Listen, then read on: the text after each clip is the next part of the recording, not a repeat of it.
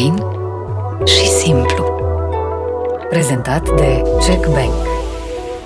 Crezi că putem să depășim bariera de 100 Uh, de ani? Cu siguranță. Îmbătrânirea este o boală ce poate fi tratată. Tu poți să fii la 20 de ani și să ai vârsta, de fapt, a corpului de 30 și ceva de ani. Sau invers, să fii la 40 de ani și să ai vârsta de 20 de ani internă. Care e vârsta ta, vârsta ta interioară? Interior. Uh, 22 de ani. Wow. 22 de ani. Deci general. 80% din... Îmbătrânire e în controlul E, tău. a fost un an în care să nu iei premiul întâi? Am terminat unul 12 cu 10 la toate materiile. Da. Dacă am un copil și mă gândesc uh, să-i ofer dragoste necondiționată sau pot să-i ofer toate cursurile extracurriculare și toate școlile și toate cele ca să ajungă de succes, mi se pare că dragostea necondiționată e de 100 de ori mai important decât orice cursuri ai oferi. Deci tu te trezești și înainte să te duci la corporație, ieși cu fetița ta Uh, da, da, afară? Da, da, Pe la ce oră? Eu preiau, adică mă duc la ea în cameră de obicei pe la 6 și ceva, uh, ca să lași pe soția mea să doarmă. Și dacă pornești din mindset-ul ăsta dimineață că tot ce fac astăzi e un bonus, de fapt, deci nu mai încep cu lista aia lungă, încep cu de la zero, îți schimbă complet atitudinea legată de stres, legată de câte presiune pui pe tine. Trebuie să lucrezi și la a fi fericit. Mie mi se pare, fericirea e o alegere, dar e o alegere pe care o faci și apoi lucrezi pentru lucrul respectiv.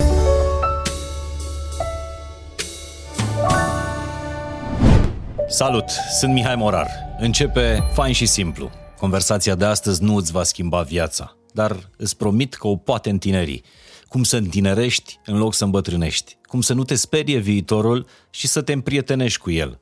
Sunt cheile discuției cu un om pe care îl admir, îl urmăresc și îl frecventez pentru inteligența, seriozitatea și munca sa de zi cu zi în a-și face viața mai bună și de a face viitorul oamenilor uh, puțin mai accesibil și mai puțin îngrijorător. Ascultați un podcast despre cum ne putem pregăti, educa și disciplina pentru o viață faină și îndelungată, pentru un viitor cu mai puține griji, boli și probleme.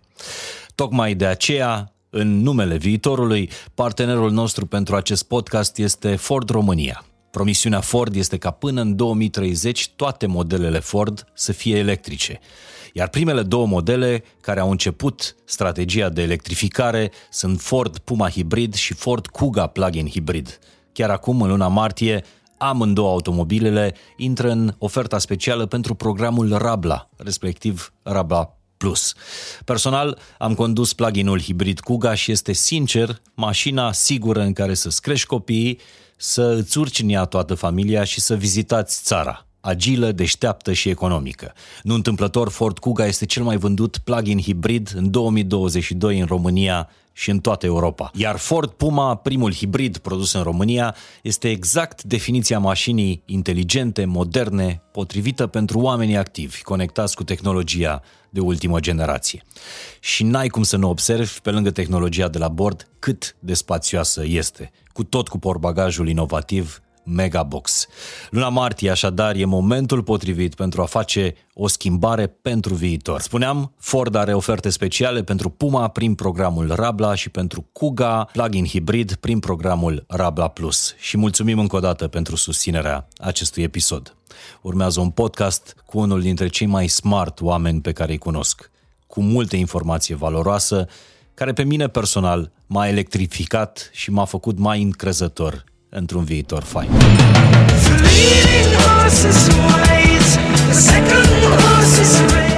Astăzi la podcast l-am în față pe omul digital, ca să zic așa. El așa se, se prezintă, Digital Human. Nu-l mai laud pentru că l-am uh, lăudat deja în introducerea episodului. Bine ai venit, Dan Oros.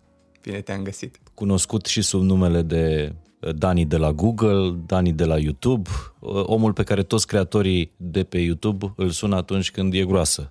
Cam da. De ce nu intră clipul în trending, de ce uh, vlogurile mele nu se mai afișează la recomandări și așa mai departe. Doar că Dan Oros este mult mai mult uh, de atât. Uh, are o poveste foarte faină pe care sper să o spun ceva mai încolo în, în podcast, e un tip plecat dintr-o, dintr-un orășel din județul Bihor, Marghita, a nu se confunda cu Harghita. A avut o copilărie faină, a studiat pe la Cluj, pe la Londra, a lucrat în, în corporație, iar acum uh, pare că îi se potrivește de ceva, uh, de câțiva ani, cultura uh, companiei Google. Te simți bine, lumea te cunoaște, drept uh, Dani de la, uh, de la Google. Bine ai venit, Dani, pe lângă uh, tot ceea ce face în Google și YouTube, el este și un angel investor, adică uh, mereu vânează, caută startup-uri românești de regulă în care își investește uh, banii economisiți, uh, crește, crește business-uri alături de oameni faini, oameni cu, cu idei, citește foarte, foarte mult. Bine ai venit, Dani! Mulțumesc de invitație. Uh, spune-mi, te rog frumos, dacă trebuie să ne sperie uh, viitorul. Nu, cred Nu? că din potrivă. Trebuie să fim optimiști când ne gândim la viitor, pentru că lucrurile merg în direcția cea bună.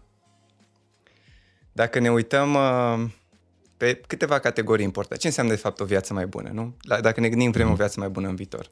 Înseamnă sănătate, înseamnă educație, înseamnă oportunități de muncă, joburi și mai departe. Toate lucrurile astea s-au îmbunătățit în ultimii 200-300 de ani datorită tehnologiei. Uh, Deci spui că te- tehnologia este cea care face diferența în momentul ăsta între un prezent așa și așa și un viitor un pic mai bun. Exact. Tehnologia este, de fapt, principalul motor al progresului. Uh-huh. Și dacă ne uităm, revenim la cele trei categorii principale. Sănătate. Datorită tehnologiei avem acum medicamente mai bune, uh, media de vârstă la care ne așteptăm să trăim e mult mai mare uh-huh. decât în trecut. Datorită tehnologiei sunt mult mai mulți oameni care știu să citească, știu să scrie, adică au acces de fapt la educație, au acces la tot internetul, la toată informația globală, care mai de mult era accesibilă doar pentru câțiva oameni, acum e accesibilă pentru toată lumea, pe gratis.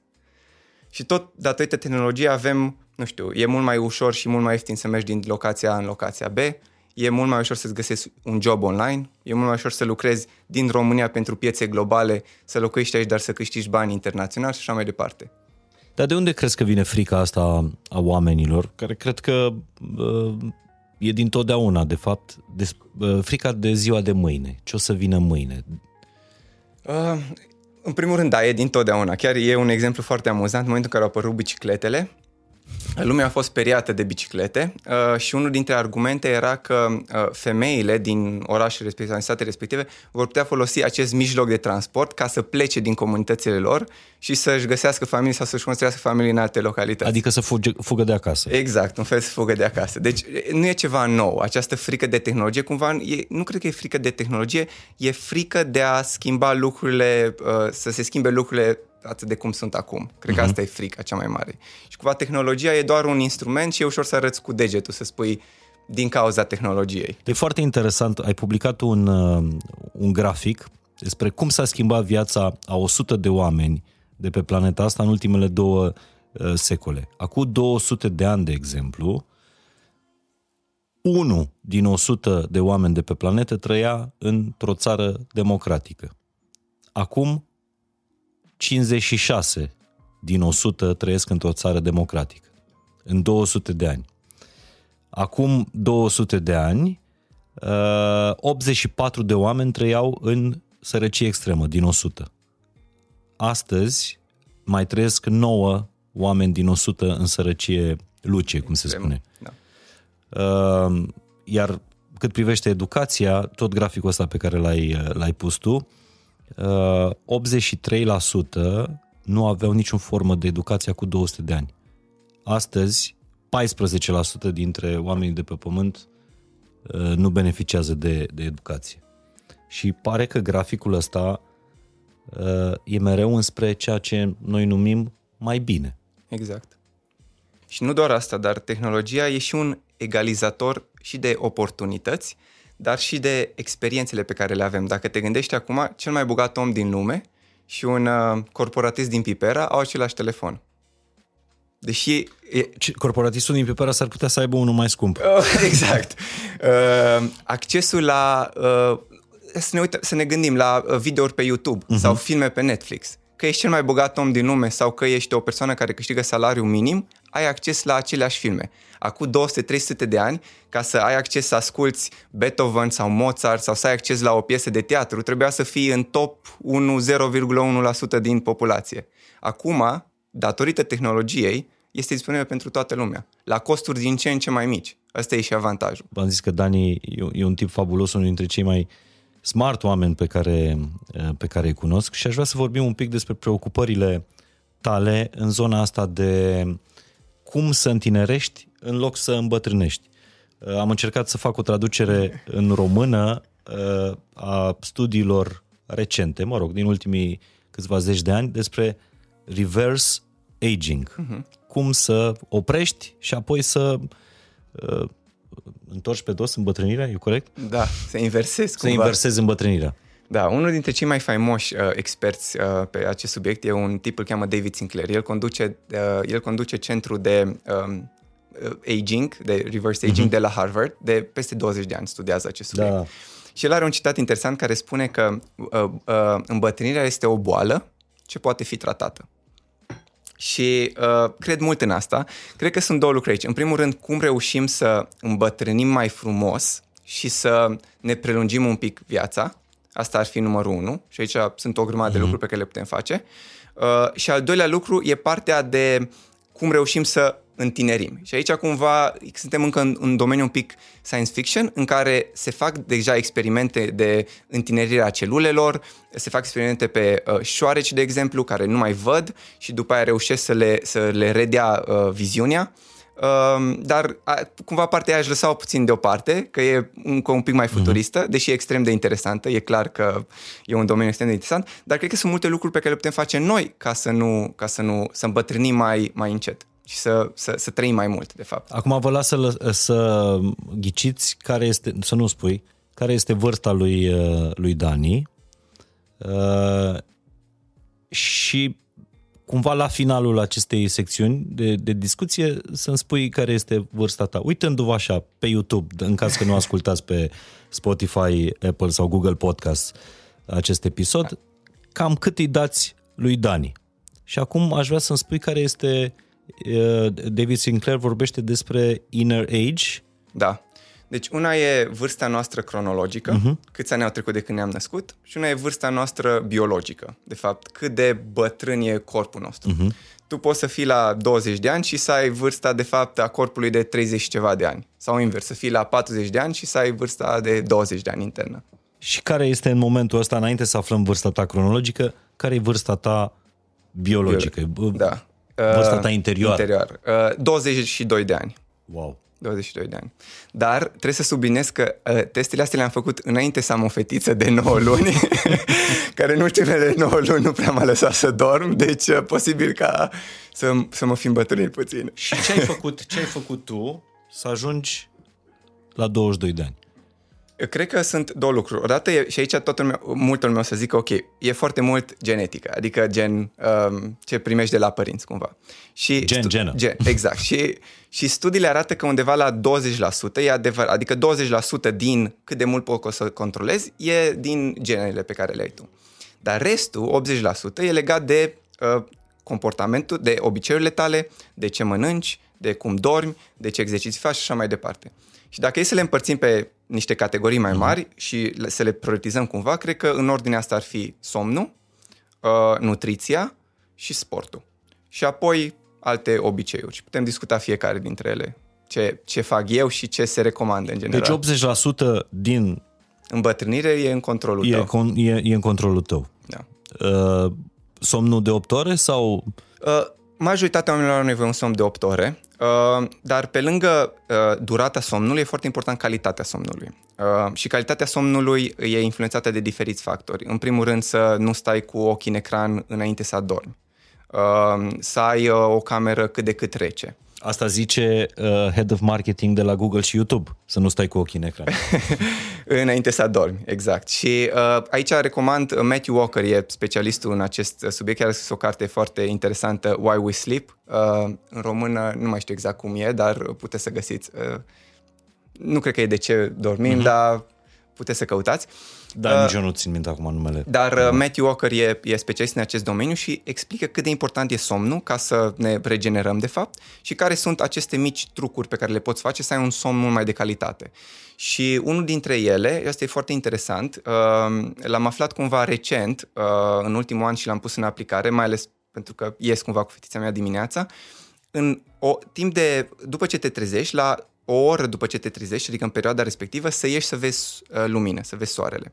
Pentru că asta dă un semnal corpului tău că a început ziua și că în următoarele peste 14-16 ore el va trebui să înceapă să-și facă shutdown, să pregătească pentru somn. Deci, practic, ce faci dimineața când te trezești are un impact extrem de mare asupra calității somnului tău Uh, Asta zice și, și Huberman uh, exact. foarte des în, în, în podcasturile sale că e important să te impacteze uh, lumina soarelui. Și da. acum Cârcota și întreabă, ok, și dacă e norat afară, ce faci? Uh, dacă e norat afară, ideea e să petești puțin mai mult timp. Adică poate în loc să stai 10 minute, stai 20-30 în așa fel uh-huh. încât să vină suficientă lumină în ochii tăi. Cam asta e ideea. Deci tu te trezești și înainte să te duci la corporație, Ești cu fetița ta uh, da, da, afară? Da. da, da. Pe la ce oră? Uh, în jur de...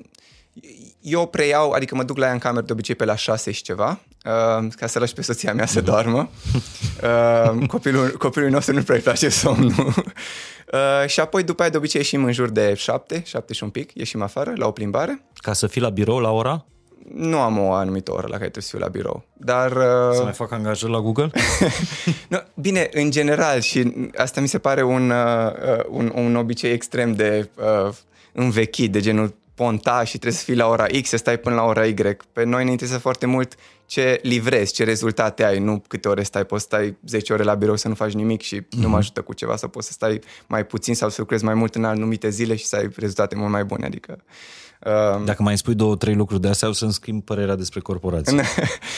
și, uh, da, ies cu fetița, îl vimbare și apoi uh, întoarcem. Tocmai pentru a... Uh, a te atinge soarele. Da, da, da. Uh-huh. Și să te trezești puțin, să, să-ți miști corpul. Cred că asta e foarte important, cumva să-ți miști corpul. Și ce mai zice Matthew Walker? Uh, spune cât de, cât de uh, prost luăm decizii când nu dormim. Și asta, a, cred că odată ce citești cartea și realizezi cât de mult te impactează modul în care dormi în alte domenii. Nu doar că te simți obosit, nu mai ai chef de sport, dar iei decizii mult mai slabe și acum legat de job, nu? Pentru ce sunt plătit? Nu sunt plătit pentru numărul de ore pe care stau acolo, sunt plătit pentru deciziile pe care le iau. Deci dacă eu dorm cu o oră în plus, dar iau decizii de 5 ori mai, mai bine, uh-huh. ar fi bine să dorm cu o oră în plus, nu? Deci, pe scurt, pe românește spunând, ieși afară dimineața de vreme uh, ca să te lumineze soarele și să nu ai mintea întunecată. Exact, da, e, e foarte bună, Ana. Da. Pentru că nu mintea întunecată ne face da. să luăm uh, decizii proaste. Și asta chiar, vre- acum mie mi-e greu, de exemplu, să dorm 8 ore pentru că avem uh, bebelușul și am observat, de exemplu, și în momentul în care sunt mai obosit, mi-e și mai greu să mă țin de celelalte obiceiuri bune. Uh, pentru că am văzut cum eram înainte să se nască Eva și acum încerc să mă țin de ele, dar e un efort adițional și efortul ăla e pentru că nu dorm suficient. Uh-huh. Deci ele se leagă. Și dacă spui unor, vai, dar eu nu am chef de nimic, unei sau zici, sunt deprimat, sunt, acum nu vorbesc de deprimat clinic sau așa, da? Senzația asta, uh-huh. de multe ori vine pentru că pur și simplu nu ești odihnit. Adică e simplu. Deci dormiți cât mai mult. Bun, somnul, somnul e primul pe, pe lista da. ta. Numărul, Numărul 2 pentru mine uh, e nutriția. Și nutriția, sunt, sunt două aspecte aici. În primul rând, elimină ce, ce e rău. Și aici vorbesc de nu, eu nu fumez, uh, beau foarte puțin alcool, uh, foarte, foarte puțin și e demonstrat că alcoolul e, nu e foarte uh, uh sănătos. Dar nu asta e grav la tine. Ce mi se pare grav la tine este că nu bei cafea. Dar uh, nu beau cafea nu din motive de... Uh, nu, dar nu, nu beau din, din motive de... Cred că nu e mm-hmm. sănătos sau sănătos. Cred că cafeaua chiar e sănătoasă. Mm-hmm. Uh, pur și simplu nu-mi place mie gustul. Sau poate n-am, uh, n-am găsit uh, aroma potrivită. Mamă, la câte școli ai făcut și la câte nopți ai învățat uh, sesiuni uh, și câtă muncă ai prestat până la vârsta asta, uh, chiar mă mir că nu te-a atins cafeaua. Da, îmi place ceaiul în schimb. Ceaiul e... Și mie, când sunt bolnav. Dar, eh, da, deci odată aș zice să, eh, să nu... Și, și sunt anumite lucruri pe care le poți face pe zona de nutriție. Să nu mâncăm atât de mult și atât de des.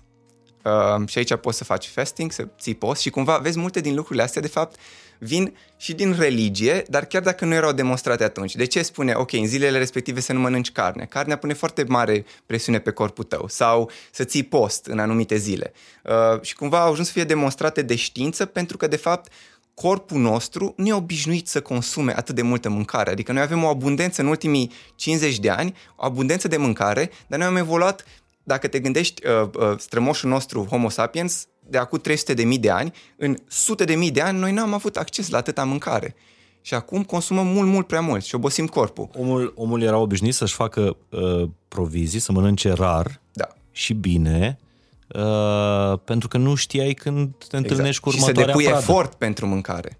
Să faci mișcare pentru mâncare, nu să o comanzi și să stai în, în, în, pe canapea să mănânci. Și care, care sunt obiceiurile tale uh, Uh, eu, alimentare? uh, Pe lângă fasting ai zis, nu? Da, deci cum fac eu e 16 ore nu mănânc și mănânc într-o, pe- într-o fereastră de 8 ore. Adică fastingul ăla lejer. Cum... E lejer, da, e clasic. Și mai sunt câteva uh, idei legate de cum să combin mâncărurile care mi se par foarte interesante, pe care le-am descoperit de câțiva ani și le-am și testat pe mine, în sensul în care tu vrei să-ți controlezi, de fapt, și nivelul de glicemie. Pentru că ce se întâmplă în ziua de azi, dacă e un singur sfat pe care să țineți minte legat de nutriție, e să nu consumăm deserturi pe stomacul gol.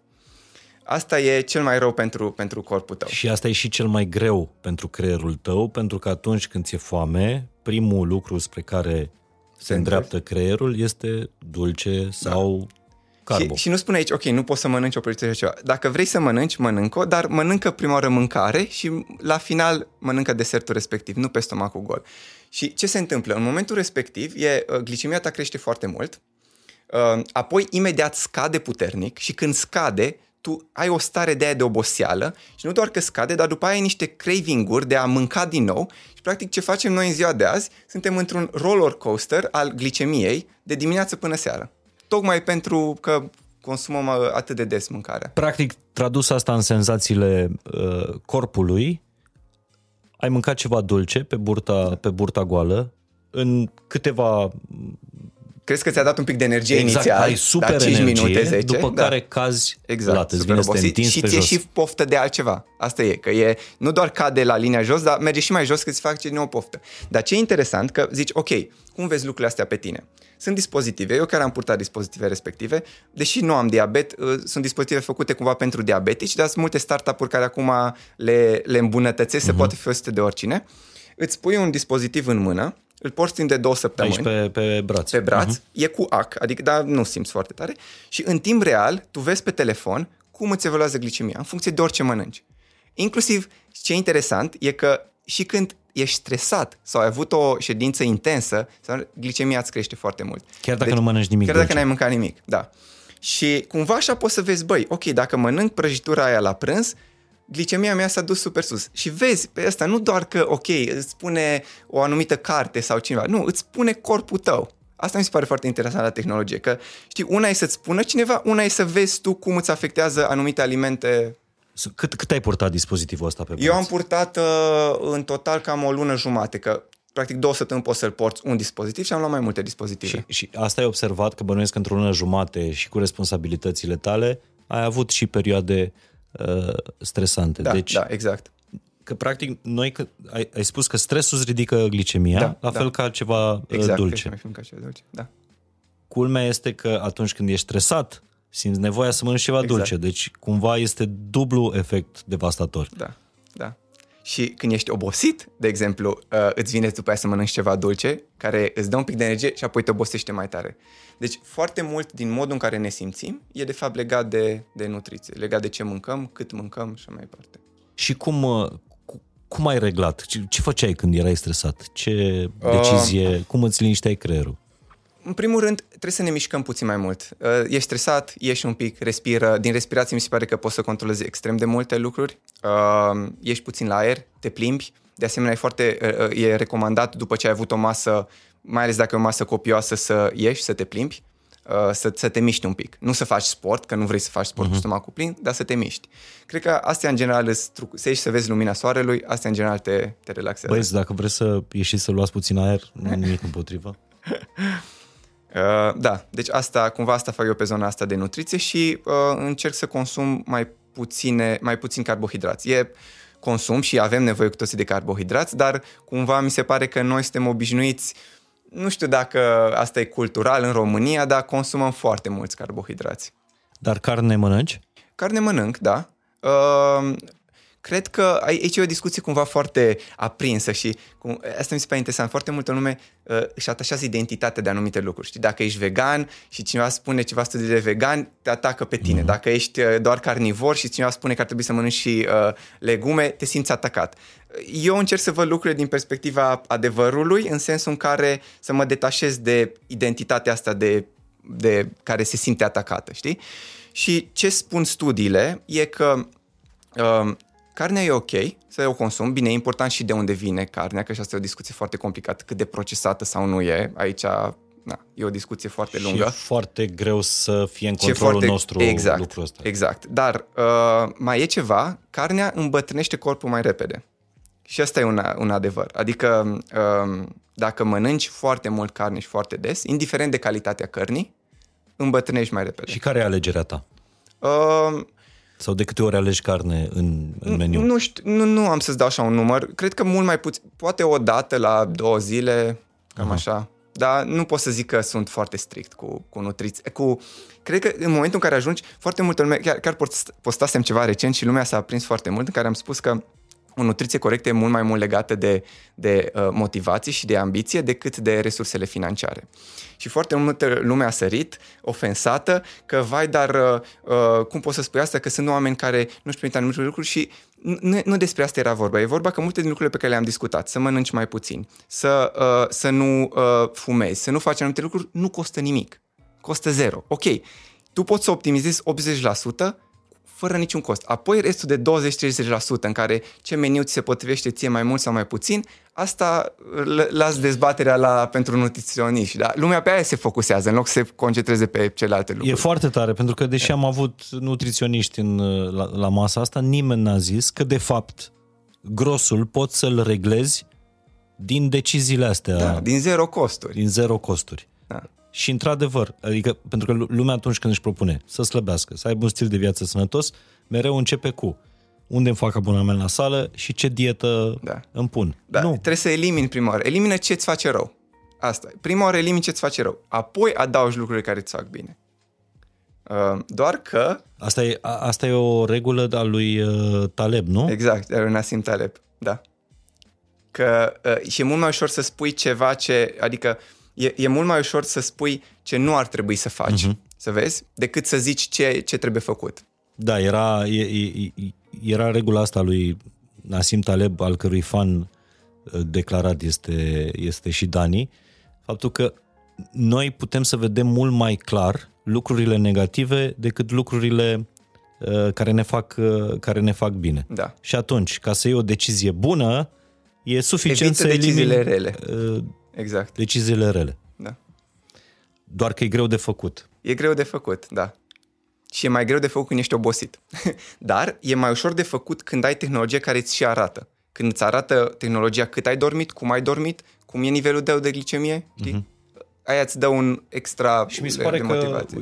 chiar o să te întreb de unde pot da, să-mi iau un, un gadget de ăsta, să mi-l pun în braț, pentru că mi se pare că ăsta te și motivează. Adică dacă tot îți pui gadgetul ăsta, te-a pus să mănânci dulce, că știi că o să, da. o să sară glicemia. Sau mănânci și vezi și înțelegi mai bine de fapt ce Adică faci indiferent ce mănânci? Uh, adică, indiferent ce mănânci, îți crește un pic nivelul de glicemie. Normal. Da, una e când îți crește așa și una e când îți crește așa și reușești să le echilibrezi. Și în afară de dulciuri, pentru că foarte multe dintre preparate au uh, au zahăr. La ce mai crește glicemia violent? Uh, cea, cea mai interesant, cel mai interesant lucru pe care l-am văzut e ordinea în care ar trebui să mănânci mâncărurile, în așa fel încât să-ți, să-ți controlezi nivelul de glicemie. Wow. Și asta e extrem de interesant, pentru că prima oară ar trebui să mănânci tot ce înseamnă verdețuri, salate, și mai departe. Apoi vine partea de proteine și fats uh, și uh, grăsimi uh-huh. și apoi vine uh, carbohidrații deci și inclusiv încep... desertul la final. Am mai auzit sfatul ăsta să încep mas- orice masă cu o salată. Exact, da.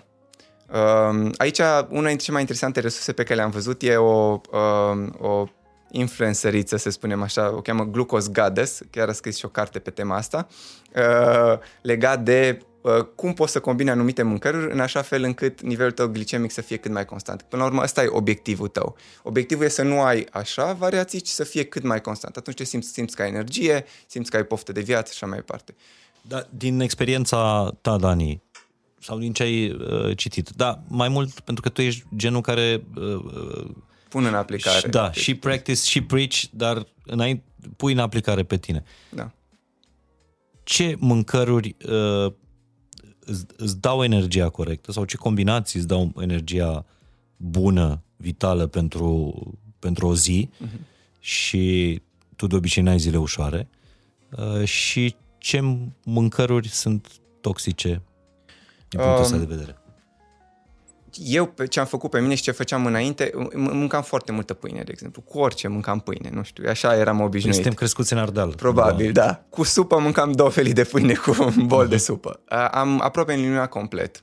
Uh, uh, După aia, uh, mâncam foarte multe dulciuri și cumva decizia asta a venit, uh, decizia asta, eu, nu- eu nu mai consum acum uh, deserturi.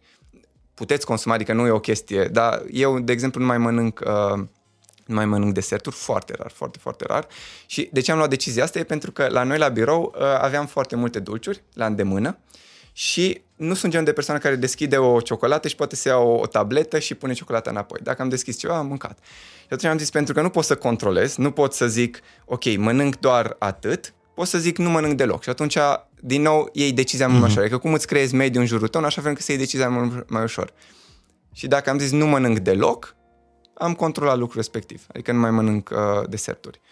Uh, și în rest, nu știu, mie, mie nu-mi place cumva să dau sfaturi așa foarte specifice pe mâncare, pentru că cred că fiecare persoană e diferită și fiecare Evident. persoană cumva are uh, na, nevoile sale, dar nu cred că nicio persoană, de exemplu, nu cred că niciunei persoane îi face bine dacă, uh, nu știu, mănâncă excesiv.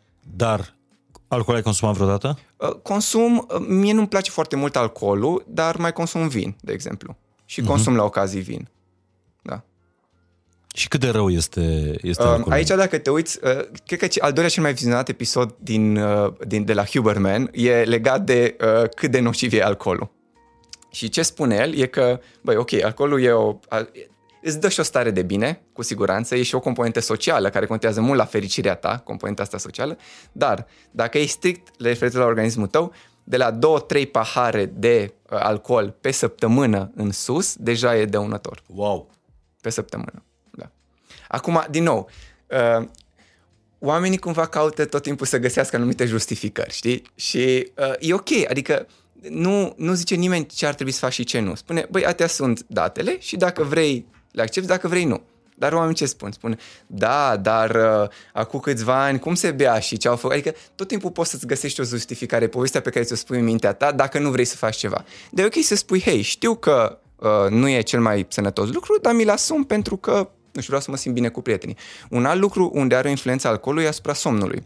Și oamenii, asta e și în cartelul Matthew Walker găsești, pentru că oamenii au cumva tendința să creadă că dacă bei mai mult, adormi repede și adormi, dar calitatea somnului e foarte proastă.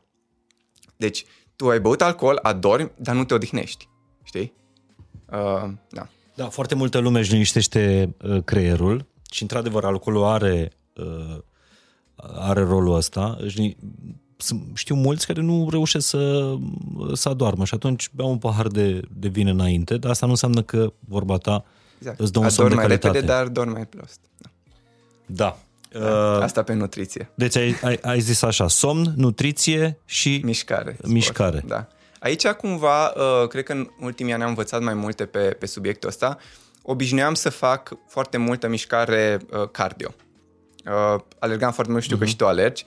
Și după aia am văzut uh, din, din cercetări că e bine să ai un mix, de fapt. Adică e foarte important să ai zile în care faci forță, într-un fel sau altul, uh-huh. ridicări, greutăți, uh, zile în care faci cardio, zile poate în care te relaxezi, în care faci mai mult flexibilitate și așa mai departe. Și atunci eu ce fac e uh, o, o, zi, o zi pe săptămână fac forță pentru brațe, o zi pe săptămână forță pentru picioare, uh, alergat din când în când squash, care, niște, care e un sport de, de viteză, de izbucnire, care ajută foarte mult și cam un nod de două ori pe săptămână. Dar cumva cred că fiecare, aici, aici e, e foarte multă flexibilitate în ceea ce faci, dar cred că e important să faci un mix din, din fiecare. Și asta te duce la uh, mișcare făcută uh, zilnic? Uh, da, uh, poate 6 din 7 uneori, dar încerc uh-huh. zilnic, nu tot timpul pot. Dar și când nu pot, adică să zicem nu pot să mă duc la sală, nu pot să mă duc în parc, încerc să fac acasă niște abdomene, niște flotări, niște uh-huh. sărituri și așa mai departe. Plimbarea pe care o faci dimineața cu fica ta nu se pune la mișcare. Se pune, se pune. Eu, eu oricum și merg foarte mult pe, pe jos, dar nu se pune în cele șase exerciții pe care zic că le fac pe săptămână. Dar e, e tot mișcare și ajută. Dar uite, de exemplu, și când stau cu, cu fetița uh, uneori și știu că n-am apucat să fac sport și mă joc cu ea, încerc inclusiv să, nu știu, să dansăm împreună, să fac un pic de uh, uh squats, uh, genuflexiuni, genuflexiuni cu, cu ea în brațe uh-huh. uh, și e un joc până la urmă, dar fac și un pic de mișcare. Ce o crede săraca fetiță despre e, Ea se bucură mult, că ea râde, adică e, na, pentru copii e o joacă totul. Corect. Pentru copii este o joacă și mi se pare că și pentru tine, până la urmă, că nu vorbești nici cu apăsare, nici cu importanță despre lucrurile astea. Mi se pare că ți le asumi și pur și simplu încerci să le integrezi în programul tău da. cu relaxare. Da, da. E, nu ai ce face, adică până la urmă vreau să petrec timp cu, cu fetița, asta e prioritatea nu, nu, nu, mea. Dar și... vorbesc de obiceiurile astea ale tale, alimentare, cu... ah, da, somn, da, da uh, mișcare nu, nu mi se pare că le, le faci cu... Nu, nu le fac forțat, adică nu le fac și nu le fac, vai, astăzi am, uh, nu știu, am, am mâncat o, o ciocolată, gata, e sfârșitul lumii. Nu, pur și simplu sunt niște obiceiuri pe care ciocolata e foarte bună, sunt multe ciocolăți extrem de bune, uh-huh. dar uh, uh, le fac, adică cer să le integrez în stilul meu de viață. Îți spun lucrul ăsta pentru că am ascultat un episod dintr-unul dintre podcasturile mele preferate, The Happiness Lab, uh-huh. cu e doctor Laurie Santos, uh, o cheamă pe cea care face podcastul, care spune că una dintre cele mai grele lucruri, uh, cele mai greșite lucruri pe care poți să le faci este să te pedepsești, să fii dur cu tine. Acum, sigur că noi mai ales ăștia, băieții veniți din provincie în, în București, am, am fost foarte mulți ani dur cu noi. Bă, trebuie să învăț, trebuie să fac, trebuie să fiu mai de două ori mai bun decât da, da. Uh, ceilalți ca să reușesc în jungla, în jungla asta. Da. Dar ea spune că perioadele în care ești dur cu tine, care te pedepsești, trebuie alternate cu perioadele în care ești blând uh, cu tine.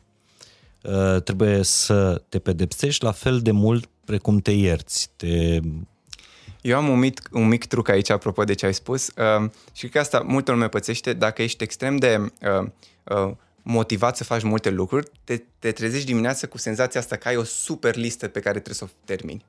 Și la finalul zilei ești cumva dezamăgit că n-ai trecut prin toată lista asta. Și ascultasem la un moment dat o, o, o chestie foarte interesantă care m-a făcut complet să regândesc lucrul ăsta. Cum e să te trezești dimineața și să te gândești că tot ce faci e de fapt un bonus pe lista ta. Adică pornești de la zero, nu ai obligații față de nimeni, nu ai obligații față de tine. Pentru că gândește așa, dacă cumva, Doamne feri, ai fi avut un accident la, uh, la picior cu o zi înainte și trebuia să stai în pat toată ziua, cât de mult ai fi bucurat să poți să faci o mișcare până la, nu știu, până la un supermarket să cumperi ceva. Și dacă pornești din mindset-ul ăsta dimineață că tot ce fac astăzi e un bonus, de fapt, deci nu mai încep cu lista aia lungă, încep cu de la zero, îți schimbă complet atitudinea legată de stres, legată de câte presiune pui pe tine, legată de cât trebuie să realizezi în ziua respectivă. Asta ne însemnând că nu ai o listă cu lucrurile pe corect, care le faci, corect. o agenda. Și asta trebuie să meargă în special pentru oameni care muncesc foarte mult, că pentru că dacă poți să ajungi și la extrema cealaltă, pentru cei care nu prea le place să facă diferite lucruri și atunci zic nu mai fac nimic, știi? Adică cumva și sfatul ăsta trebuie aplicat în funcție de cum e personalitatea ta. Dar oamenii care sunt foarte motivați au tendința asta să se judece, să pună foarte mare presiune presiune pe ei că n-au făcut suficient de mult în ziua respectivă. Care, dacă vorbim de îmbătrânire, ultima parte sau a patra, cea mai importantă, cred că e sănătatea ta mentală, de fapt, și cumva încep de acolo. Dacă Absolut. ești stresat, cât de fericit ești, uh-huh. cât de împăcat cu tine și așa mai departe. Păi de-aia și spuneam, pentru că uh, momentele astea în care ești dur cu tine, ești strict cu dieta, strict cu sportul, totul este uh, la oră, totul este cântărit, astea te stresează atât de mult încât la un moment dat vei ajunge în punctul în care vei renunța la da, ele. Da, da. Și vei, vei ajunge în extrema cealaltă, de la prea multă strictețe la prea multă blândețe corect, cu tine. Corect, așa e. Cumva uh, e, e bine să avem un, un echilibru între a fi dur cu noi și a fi, și a fi blâns cu noi. Da. Dar vreau, vreau să te întreb, Dani, unde te-au dus toate alegerile astea pentru somn, nutriție, mișcare? Uh, de unde te-au adus și unde te-au dus. Adică ai vârsta biologică de 22 de ani. Da. Uh, dar... Cât ai avut cel mai mult? Păi nu am, mi-am calculat decât o singură dată. Am înțeles. Urmează când, erai, când erai deja uh, disciplinat. Când, când eram deja destul de disciplinat, da. dar uh, cred că m-au adus mult la a fi mult mai, la a prioritiza mult mai mult sănătatea mea. Și asta cred că e important pentru toată lumea, deoarece tindem să spunem, băi, vrem să facem mai mulți bani, vrem să cătărim mai multe locuri, vrem să pornim mai multe proiecte. Dacă nu ai sănătate, nu poți face nimic din toate lucrurile respective. Și uh-huh de multe ori e greu, mai ales la început de drum, să, să prioritizezi lucrul ăsta, dar uh, mă refer la început de carieră, dar trebuie să-l prioritizezi. Pentru că nu știi niciodată nu știi niciodată ce, ce, cât de mult rău poți să-ți faci dacă nu prioritizezi asta. Și acum, iertat în fie întrebarea, uh, pentru că am dat un, uh, am dat un quiz uh, ascultătorilor. Care este vârsta ta reală? 33 de ani. 33 de ani. Deci da. tu ai cu 10 ani mai puțin decât vârsta din buletin. Da, da. 11 ani. Cu, da, exact. Foarte tare. Dar oricum, nu, adică nu, nu arăți de 33 de ani. Doar dacă te uiți în CV-ul tău și vezi prin câte, prin câte ai trecut. Dar din nou, uh, ultimele 9 nu s-ar putea să mă mai fi îmbătrânit. deci, o să-mi fac un nou test să văd oricum. Și, uh, David Sinclair ce zice? Cam unde, ar trebui să te situezi cu vârsta ta interioară? Adică uh, poți la 60 de ani, de exemplu, să ai 30 de ani vârstă... Uh, cred că 30 nu știu, dar sigur 40 poți să ai. Uh-huh. Și dacă te uiți și ele, el are, nu știu, 50 ceva de ani, are vârsta uh, cronologică. Seamănă și, cu tine. Uh, da? Aveți... Uh, și e mult mai, adică, nu știu, cred că arată, sau nu știu cât are intern, dar probabil 35-40, adică, uh-huh. da. El cred că e și mult mai strict în, în tot ce face, pentru că se și testează mult mai des, știi? Uh-huh. Doar ce a lansat un startup care cumva te lasă în fiecare lună să testezi, testezi și tu în Statele Unite, știi? Să-ți testezi vârsta interioară lunar și îți uh-huh. dă anumite vitamine, îți dă anumite recomandări în funcție de asta. Când mergi la nivelul respectiv, e mult mai ușor să respecti uh, lucrurile de care discutam, știi? Dar Eu, unde ți-ai calculat vârsta asta interioară? Uh, e un startup din Statele Unite unde îți faci niște analize în România și încarci analizele respective uh-huh. pe site-ul lor și ei îți, uh, îți interpretează. Îți, sunt foarte mulți indicatori, adică undeva la 53 de indicatori din analize și îți face da. Acum nu vă recomand asta neapărat. Uh, cred că mai degrabă să te apuci de un regim disciplinat Exact. Uh, și după aceea să vă calculați. Din nou, e tot discuția aia cu 80-20%, știi? Uh-huh. Nu trebuie să ajungi să-ți, să, să-ți calculezi lucrul ăsta până nu încerci să elimini toate lucrurile exact. care știi că îți fac rău. Exact. Da. Foarte interesantă discuția asta uh, și mă bucur că ești... Da, Dani postează des, uh, inclusiv pe canalul lui de, de YouTube, Dan Oros. Da, acolo mai rar. Uh, Ar trebui să postez da. mai des, pentru că mi se par foarte interesante clipurile tale de acolo. Mulțumesc. Uh, apropo, e un canal în, în limba engleză. Da, da. Uh, dar din toate sfaturile astea, din toate cărțile astea pe care le-ai citit, ai zis Why We Sleep, al da. lui Matthew Walker, Lifespan, al lui David Sinclair. David uh, Sinclair. Care ți s-a părut, nu știu, exemplul lor personal sau, nu știu, un experiment care te-a, te-a lăsat wow? Despre unde putem să Uh, să ajungem ca umanitate, ca, ca, ca civilizație. Adică put, crezi că putem să depășim bariera de 100 uh, de ani? Cu siguranță. Cred că cel mai interesant experiment e cel de care spuneam inițial, în care uh, poți să te joci cu vârsta în șoareci, în care reușesc să facă șoareci care nu mai văd să vadă din nou, uh, să le regenereze mhm. celulele uh-huh. respective. Asta mi se pare cel mai interesant pentru că de multe ori aceste lucruri pot fi uh, traduse apoi sau mutate către, către oameni și mi se pare fascinant lucrul ăsta. Um, eu cred că uh, și ce e interesant e că multe din lucrurile astea legate de îmbătrânire vor avea un impact asupra diferitelor boli, cum e Alzheimer-ul, cum e diabetul. De fapt, ce e îmbătrânirea, uh, conform definițiilor, e de fapt o, o pierdere a informației, a modul în care uh, celulele citesc genele, proteinele citesc mhm. genele, mm-hmm. știi? Și atunci ai ca, ca și cum ai avea un disc pui un disc de muzică care la început e perfect și piesele sunt pe disc și apoi se zgârie încet discul. Și o celulă care ar trebui să fie o celulă din minte, de, nu mai știe că trebuie să fie celulă de minte și apare Alzheimer-ul o celulă care trebuie să tragă uh, uh, zahărul, nu mai știe uh-huh. să facă lucrul ăsta și atunci apare diabetul. Și tu ce poți face? Poți în primul să te asiguri că CD-ul ăla nu se zgârie foarte mult. Adică să-l ștergi. Să-l polișezi un pic și după aia poți să, adică să-l protejezi puțin și apoi după aia să chiar să-l ștergi, să-l cureți. Și asta mi se pare partea asta de cumva futuristică care, care cred că o să vină și va rezolva foarte multe boli. Adică eu asta sper. Îmi place că nu doar că ești plin de, de speranță, dar ești plin de informație care Eu, e, certifică faptul că avem șansa să trăim mai mult. Pe de altă parte, dacă te uiți pe statistici, incidența uh, uh, bolilor de demență este, este din ce în ce mai mare. Aici nu știu sincer să zic referitor la bolile respective, dar legat ce ai spus înainte, eu mă consider un uh, optimist rațional. Pentru că uh, sunt optimist, dar îmi, sunt optimist pe baza datelor, nu optimist pentru că mi-ar plăcea mie să fie așa. Ce e foarte fain, în schimb, dar și foarte periculos, într-adevăr, trăim niște timpuri în care avem foarte multe informație, foarte multe alegeri, dar așa cum și alegerile bune sunt mai multe și alegerile rele, greșite sunt, sunt mult mai multe și uh, mie asta mi se pare uh, cheia vieții. Ce alegeri faci din... Da, dar aici cumva ne întoarcem și asta mi se pare, dacă e să mă gândesc la cel mai important lucru pe care l-am învățat în toți anii ăștia, uh, nu e legat de vreo, vreo chestiune profesională, ci e legat de cât de important e să-ți înțelegi mintea și fericirea ta și să înțelegi că vocea aia pe care tu o auzi în minte nu, de, nu ești de fapt tu. Că asta duce la foarte multe probleme, asta duce la foarte multe frustrări, la foarte multe supărări, la foarte multe certuri, la și așa mai departe. Și atunci cumva dacă faci lucrul ăsta și reușești să vii cât mai mult în prezent, reușești să, să înțelegi de fapt că viața e foarte frumoasă, atunci nu. doar că cumva și găsești ceea ce cauți. Dacă tot timpul vrei să te uiți la lucrurile rele, o să găsești lucrurile respective. Pentru că poți să... Dacă te antrenezi, dar asta cred că cumva e de neînțeles puțin, că trebuie să faci un efort, adică trebuie să lucrezi și la a fi fericit. Mie mi se pare, fericirea e o alegere, dar e o alegere pe care o faci și apoi lucrezi pentru lucrul respectiv. Cu tine însuți, uh-huh. nu extern. Da. Foarte prețios ce ai zis, uh, uh, ce ai zis mai devreme, că vocea asta interioară pe care o auzi de obicei nu e vocea ta. Asta este o regulă de, da. de aur. Uh, v-am zis că e interesantă întâlnirea cu, cu Dani și mai avem o grămadă de, de lucruri de vorbit. Și acum cred că toată lumea se întreabă, bă, dar cine e omul ăsta?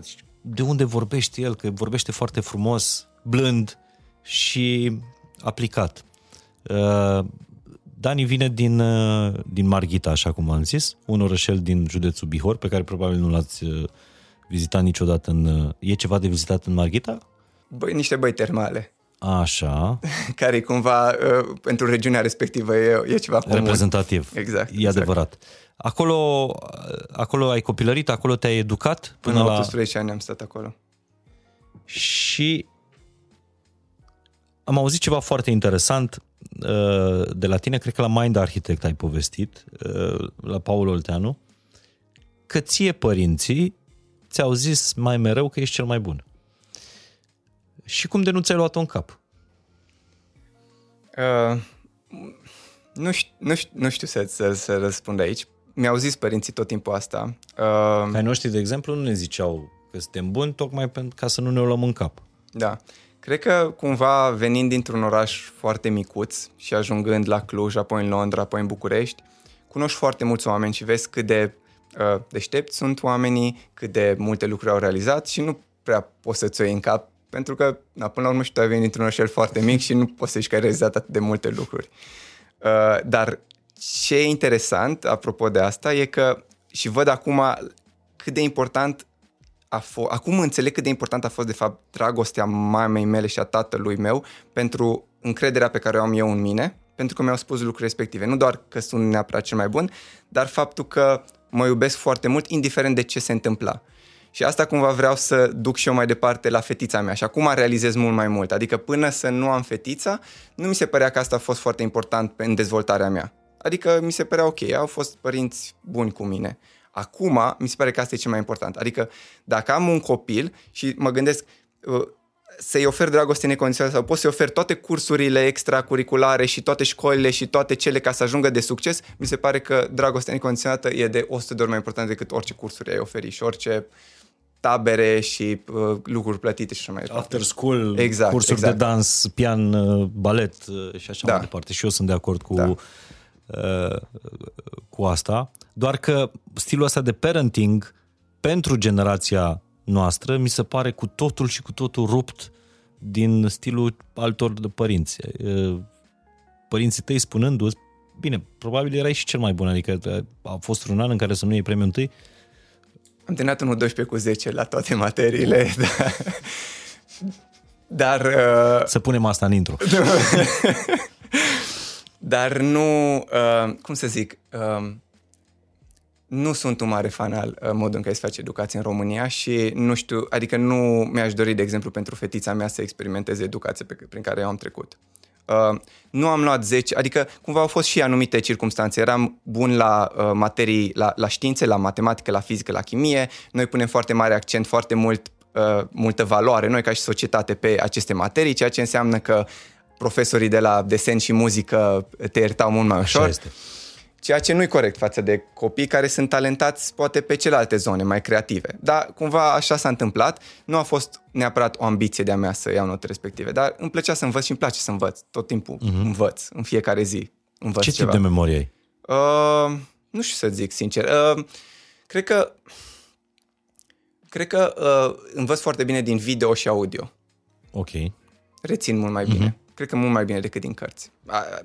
Cumva poate și un bias pentru că încep să consum mai mult de acolo, deci nu, nu ți-aș putea să spun. Și ascultând o carte audio, de exemplu, reții la fel de bine ca și cum uh, ai citi eu pe hârtie? Nu, nu, prea, nu prea ascult audio cărți. Am avut, am mai experimentat din când în când, dar îmi place mai mult pe, pe hârtie pentru că îmi place să mai iau și notițe, să subliniez anumite lucruri. Să știi că eu, eu am observat că îmi folosește foarte mult uh, când ascult podcasturi sau cărți audio, dar îmi și notez. E, e demonstrat că ajută. Doar că, de cele mai multe ori când ascult uh, conținut audio, sunt ori în mașină, ori fac ceva, sunt în, în mișcare și nu am ceva de notat la, uh, la mine. Bun, acum întorcându-ne la, la educația ta, o să vorbim și despre cum vezi tu uh, educația. Mi se pare că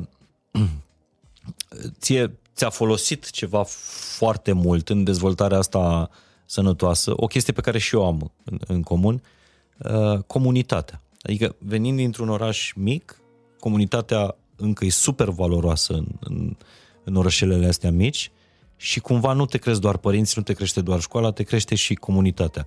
Crezi că e o valoare a dezvoltării tale armonioase? Cred că îți dă un simț de siguranță. În momentul în care tu, când ești clasa a doua sau a întâia, deja mergi singur la școală, prin oraș și, nu știu, mă gândesc, nu aș putea să am experiențe de genul în București, uh, să să adică n-ai lăsat-o pe fica ta. Da, nu știu dacă aș lăsa cel puțin la vârsta respectivă, nu știu, când ai șapte-opt ani să mergi uh, singur prin oraș, să te cunoști cu toți copiii de la bloc, să... Mi se pare că în orașele mari nu ai simțul ăsta al comunității așa de bine dezvoltat. Mm-hmm. Noi știam, ne știam, adică nu, nu prea era cum să nu știi pe cineva prin altcineva. Era o comunitate mică, sub 20.000 de locuitori. Da. Cred că ajută, cred că ajută destul de mult. Uh, cred că ajută foarte mult în, în, uh, în fericirea ta pe viitor. Deci nu știu neapărat cât în dezvoltare, dar apartenența la o comunitate și relațiile sociale pe care le ai cu alți oameni sunt un factor foarte important la orice studii te uiți legate de calitatea vieții tale. Și cred că pierdem un pic uh, în lumea asta mai modernă și mai ales în orașe mari uh, ideea asta de comunitate. O să întreb imediat și cum uh, încerci să replici asta în, uh, în viața ta de acum din, uh, din, din București. Plus că în comunitățile astea mici uh, mai e ceva, sunt obiceiurile astea repetitive. Mers duminica la biserică, mâncat în fiecare la an, mătușa, în, da, la unchiul în, sau... Da. Voiam să zic că în fiecare duminică, din, de, la, de când eram mic până la 18 ani, mergeam la biserică cu părinții.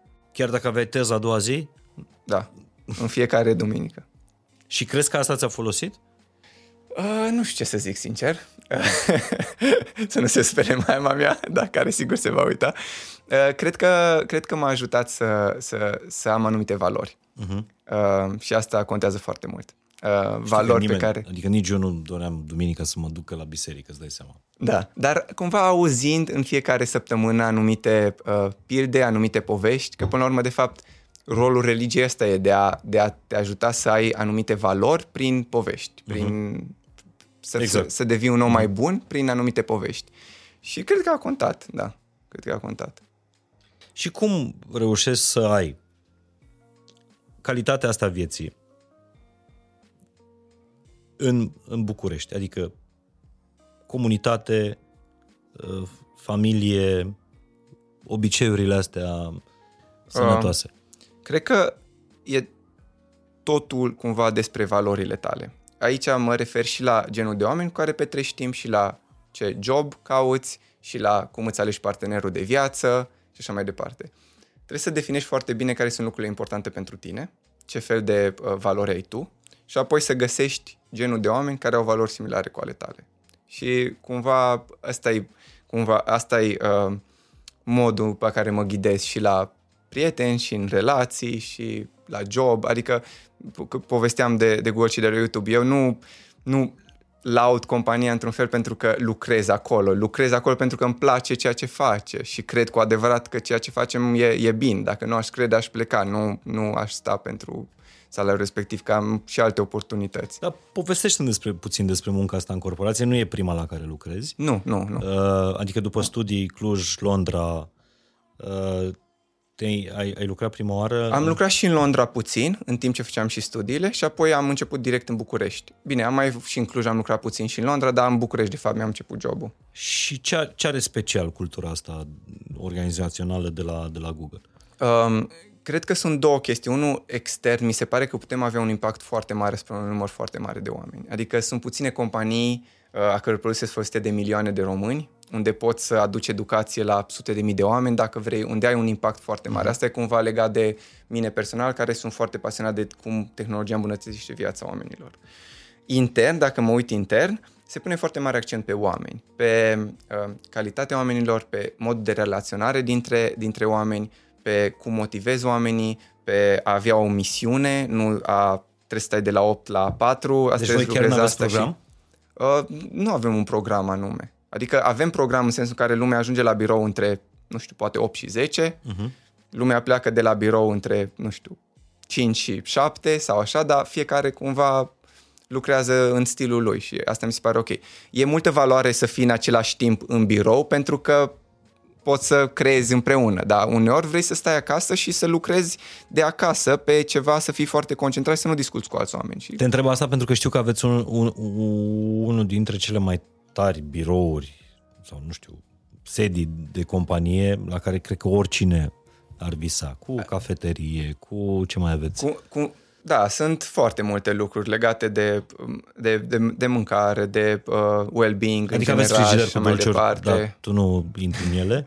da, da, bine, și mic dejun, prânz și așa mai departe. Mic sunt... dejun bănuiesc că nu mănânci? Dacă uh, ești nu, nu la fasting? Uh, deci tu nu prea profiți de...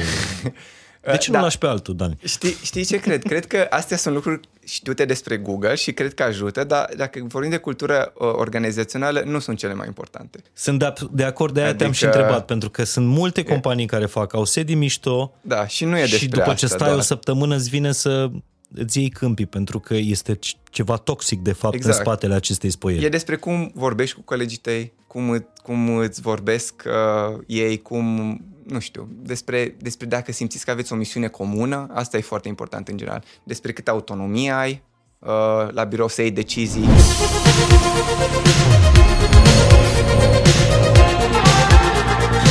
Disclaimer, acest podcast o fac a doua oară, nu este plătit de, uh, de Google, nu este în parteneriat cu, uh, cu Google. Bun.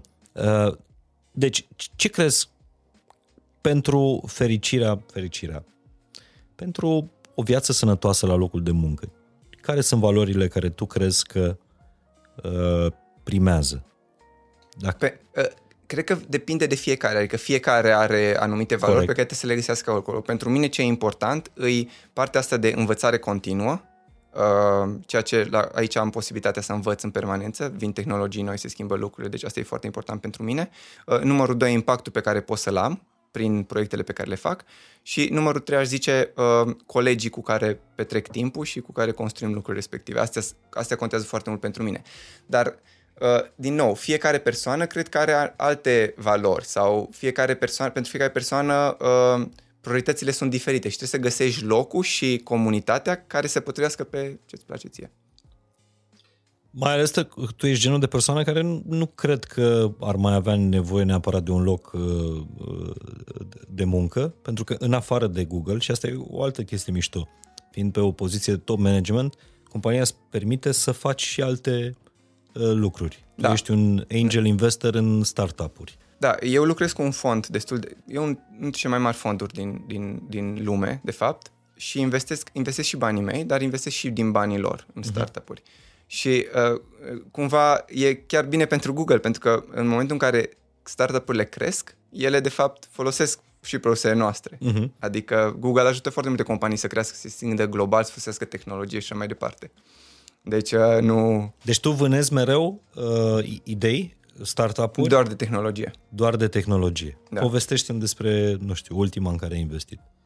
Ultima- Banii tăi, pentru că asta e o altă chestie pe care, în care tu crezi, uh, în- în care nu crezi, că nu crezi în, nu știu, uh, consultanții de business care, de exemplu, te, te sfătuiesc, dar dacă sfatul pe care ți-l dau te duce într-un punct greșit, ei nu plătesc cu nimic. Da, de, mu- eu am lucrat în constanțe de management la început în București și uh, ce am observat că de multe ori companiile plătesc de fapt pentru a-și valida anumite idei. Știi? Exact. Tu vrei să, nu știu, tu ca uh, CEO vrei să vinzi un anumit proiect bordului și plătești o companie de consultanță care să... Da. Dar e valoare în, în tot ce fac și consultanții, nu zic că nu. Uh, dar mie personal îmi place să fiu mult mai implicat să văd și rezultate. De asta, de exemplu, când inclusiv când investesc în startup-uri, nu sunt doar banii respectivi. Valoarea adăugată e discuțiile pe care le am cu fondatorii, cum îi ajut să crească sau să gândească la, să se gândească la strategie și așa mai departe. Asta mi se pare mai interesant, sincer, decât, decât investiția financiară propriu-zisă. O, Cel mai recent e un startup de educație care face, uh, care face programare cu copii cu vârsta între 6 și cam 14 ani, online, în grupuri mici de câte patru persoane. Programare, uh, cu adică profesori. învață să... Prog- Învață să facă programare, limbaj de programare, inclusiv, uh, dar într-un mod foarte distractiv, prin a crea jocuri, prin a crea diferite experiențe faine, ceea ce îi face pe copii să fie și mai interesați. Și asta pentru e că un nu simt startup că e școală. Uh, E uh, fondatorie din Moldova. Republica Moldova. Din Republica Moldova, da.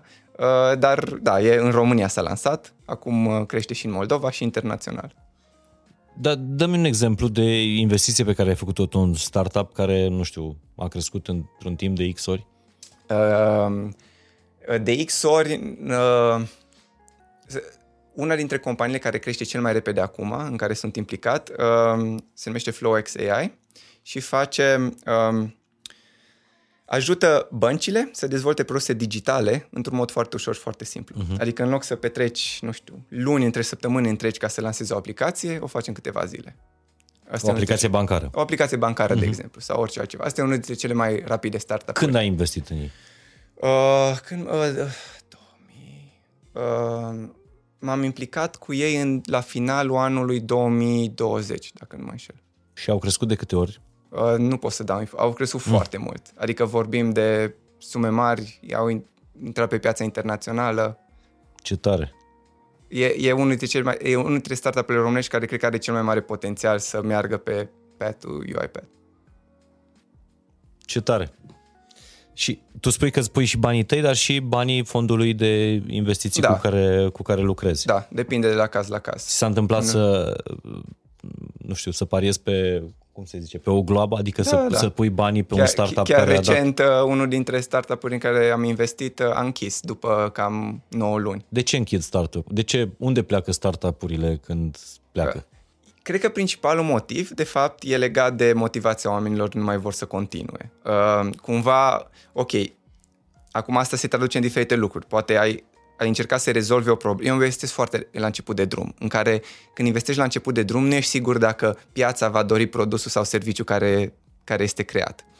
Și atunci poți să ajungi la punctul în care spui, hei, eu am crezut că asta e o problemă pentru foarte mulți oameni, dar de fapt nu e o problemă și nimeni nu vrea să cumpere produsul respectiv. Și atunci de-aia de fapt moare startup-ul. Uh-huh. Dar dacă te uiți și mai în spate, moare pentru că fondatorul nu a mai dorit să insiste sau să continue sau să pivoteze. Pentru că dacă vrei cu adevărat să, să faci lucrul respectiv, găsești o cale. Uh-huh.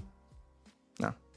Și poți să tragi pe cineva la răspundere? Nu știu Nu, când nu, nu, asta- îți asum, dar îți Îți asum asumi. lucrul ăsta. Adică eu tot, toți banii pe care investesc, că să-i mei sau nu, mă, mă gândesc că uh, îi trec pe zero. Adică chiar dacă valoarea companiei aia uh, a crescut mult și în teorie pe foaie am banii respectiv, mental mă comport ca și cum nu am deloc, pentru că altfel e foarte dureros în Deci e momentul ca orice în care... investiție, nu știu, când ne spunea Iancu Guda să investim la bursă sau... în- Da, da, alea sunt mult mai sigure. Adică o investiție la bursă, uh, tu investești într-o companie mare, uh, cunoscută, care are un produs, care are un business, care generează venituri. Eu investesc în companii de tehnologie la, la început de drum, care nu au venituri, care nu, șansele că ele nu vor funcționa sunt foarte mari.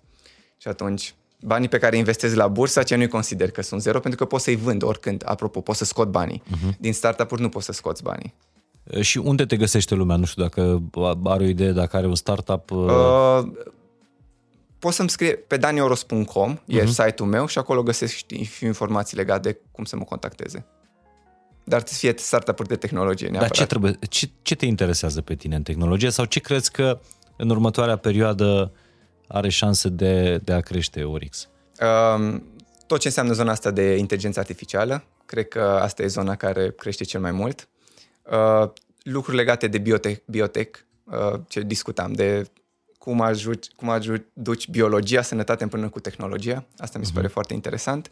Um, Astea două sectoare zice cel mai mult, dar uh, am mai văzut educația. Educația mi se pare extrem de importantă. Toate ideile pe educație, uh, cred că Importantă sau crezi că startup-urile în zona de educație o să aibă creștere? Cred că o să aibă creștere pentru că modul în care sistemul educațional e, există Se acum schimbă. uh, se schimbă și e foarte ineficient. Cum și vezi tu? unde vezi ineficiențe, acolo e o oportunitate mare. La fel și în sănătate. Foarte ineficient sănătatea publică, foarte multe oportunități.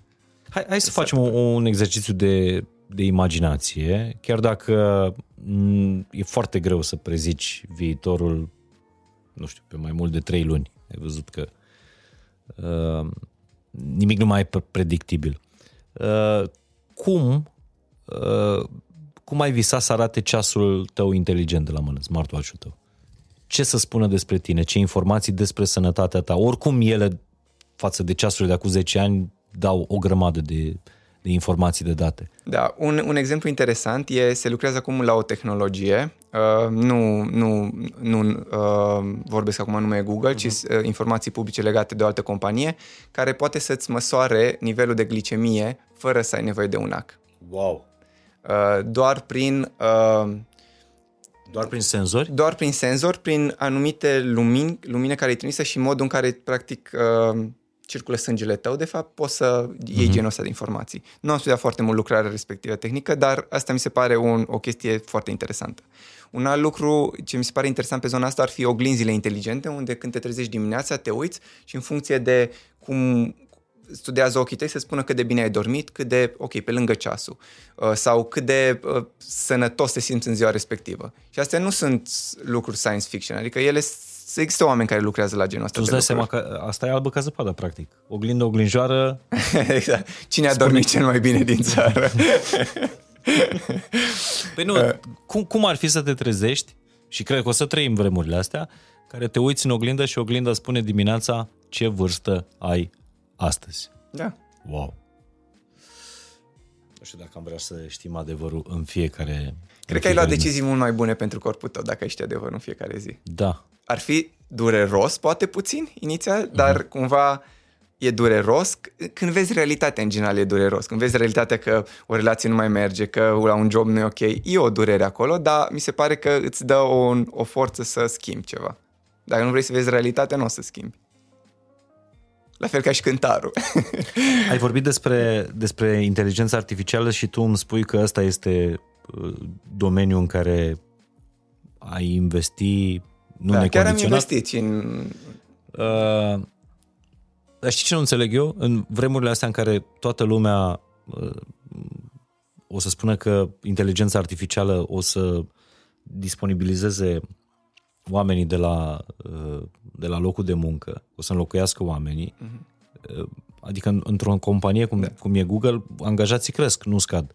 Uh, eu, eu nu cred în, în, uh, în conceptul ăsta că va înlocui uh, ang- angajații în general. Adică pornim de multe ori de la premisa că numărul de joburi e o plăcintă fixă și că vine inteligența artificială și ia o parte din plăcinta respectivă. Ceea ce nu, e o, nu așa funcționează. Numărul de joburi e în continuă schimbare.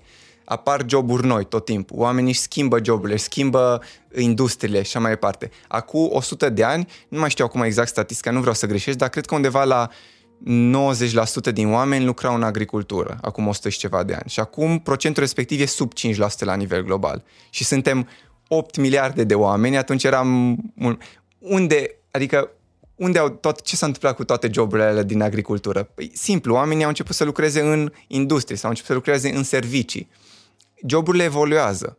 Cred că ce face tehnologia e te ajută să faci un job mult mai ușor, mult mai creativ și să elimini din anumite tascuri repetitive pe care poate nu-ți face plăcere neapărat să le faci. Sau oamenii nu mai sunt dispuși să le facă. Sau oamenii nu mai sunt dispuși să le facă, exact. Sau oamenii au devenit prea scumpi uh, să le facă. Da. Dar ce e important de menționat aici, aici recunosc că asta e, adică așa se întâmplă, e că față de alte perioade, acum schimbarea vine mult mai repede. Cred exact. că aici e diferit față de alți ani. Și eu nu cred că planeta o să rămână fără joburi, dar cred că planeta trebuie să fie pregătită să fie să schimbe joburile de mai multe exact. ori într-o viață. Și aici venim la discuția de Ă, educația ta nu se termină la 18 sau exact. la 23 de ani, ci e o educație continuă. La fiecare 5 ani, la fiecare 7 ani, la fiecare... Trebuie să fii într-o permanență educa... educare. Uite, asta e o vorbă pe care eu am început să, să nu o mai integrez, ca să nu zic suport. Ă, păi am făcut două facultăți ca să ajung la 50 de ani să fiu dat afară. Ă, cred că ar trebui să ne resetăm și să înțelegem că viața este despre învățare continuă, da. că sistemul de învățământ care, de educațional care ne-a crescut și ne-a zis faci școala asta, o să ai... Păi lucrezi 40 de ani la aceeași companie? Nu mai. E total greșit. Da. Nu, mai, nu, nu, nu asta mai e realitatea. Că îți place sau nu, cumva depinde de fiecare, dar tu trebuie să vezi care e realitatea și să te pregătești pentru realitatea respectivă. Da. Tatăl meu a trăit, a, a lucrat toată viața lui la aceeași companie. 40 de ani. Eu am schimbat 5 companii în 10 ani. În 11. Da, bine, acum la Google place, de 6 ani. Pare da. că place la Google. Da. Te vezi ieșind la pensie? Nu, nu-mi răspunde la întrebarea asta, uh, pentru că s-ar putea să uh, fie prea intruzivă. Ce vreau să te întreb, uh, Dani, este cum sau ce crezi, ce instrumente crezi că ne pregătesc pentru această flexibilitate, pentru a, a fi oricând în stare, dacă un robot sau o formă de inteligență artificială ne înlocuiește jobul, să sărim la altul. Uh, cred că să știi unde să cauți informație corectă și cum să te educi. Adică, intri pe Google, poți să cauți absolut orice curs vrei tu, poți să găsești gratuit cursul respectiv, să înveți cursul respectiv și să-ți, să-ți ții activ această competență de a învăța. Și asta mi se pare că foarte multă lume pierd, pierde competența mușchiul, sau o dezactivează. Mușchiul ăla, exact. Mușchiul învățării. Să ții activ, adică dacă ții activ mușchiul învățării, o să ai, o să găsești oportunități tot timpul. Și în plus oprești și îmbătrânirea. exact, opre, exact, oprești și îmbătrânirea și asta numărul unu și numărul doi e să să încerci să utilizezi uh, internetul și toate tehnologiile astea nu doar pentru consum, dar și pentru creare că vorbim de, nu știu, scrii ceva, creezi cod, creezi muzică, creezi artă, trebuie să înveți să, să crezi pentru că um, asta o să te ajute să-ți găsești foarte ușor oportunități și în viitor. Bun, și dacă... Adică, ce, ce joburi crezi că va înlocui inteligența artificială în uh, următoarea perioadă? Pot să zic ce joburi cred că va ajuta. Uh, în sensul în care uh, cred că dacă tu editezi poze, vei folosi niște tooluri să editezi pozele mult mai rapid.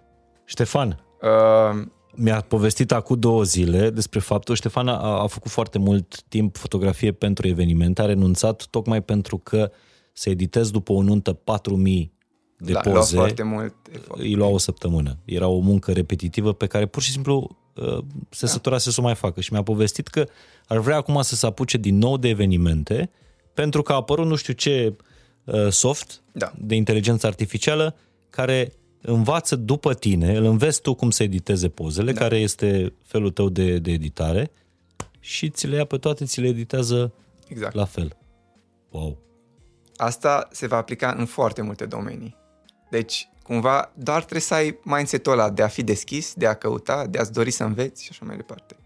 E, e foarte greu cumva să... Cred că mindset-ul e cel mai greu de schimbat. Adică, știi, noi putem să povestim și să spunem cumva în ce direcție merge, dar depinde de fiecare persoană dacă e dispus.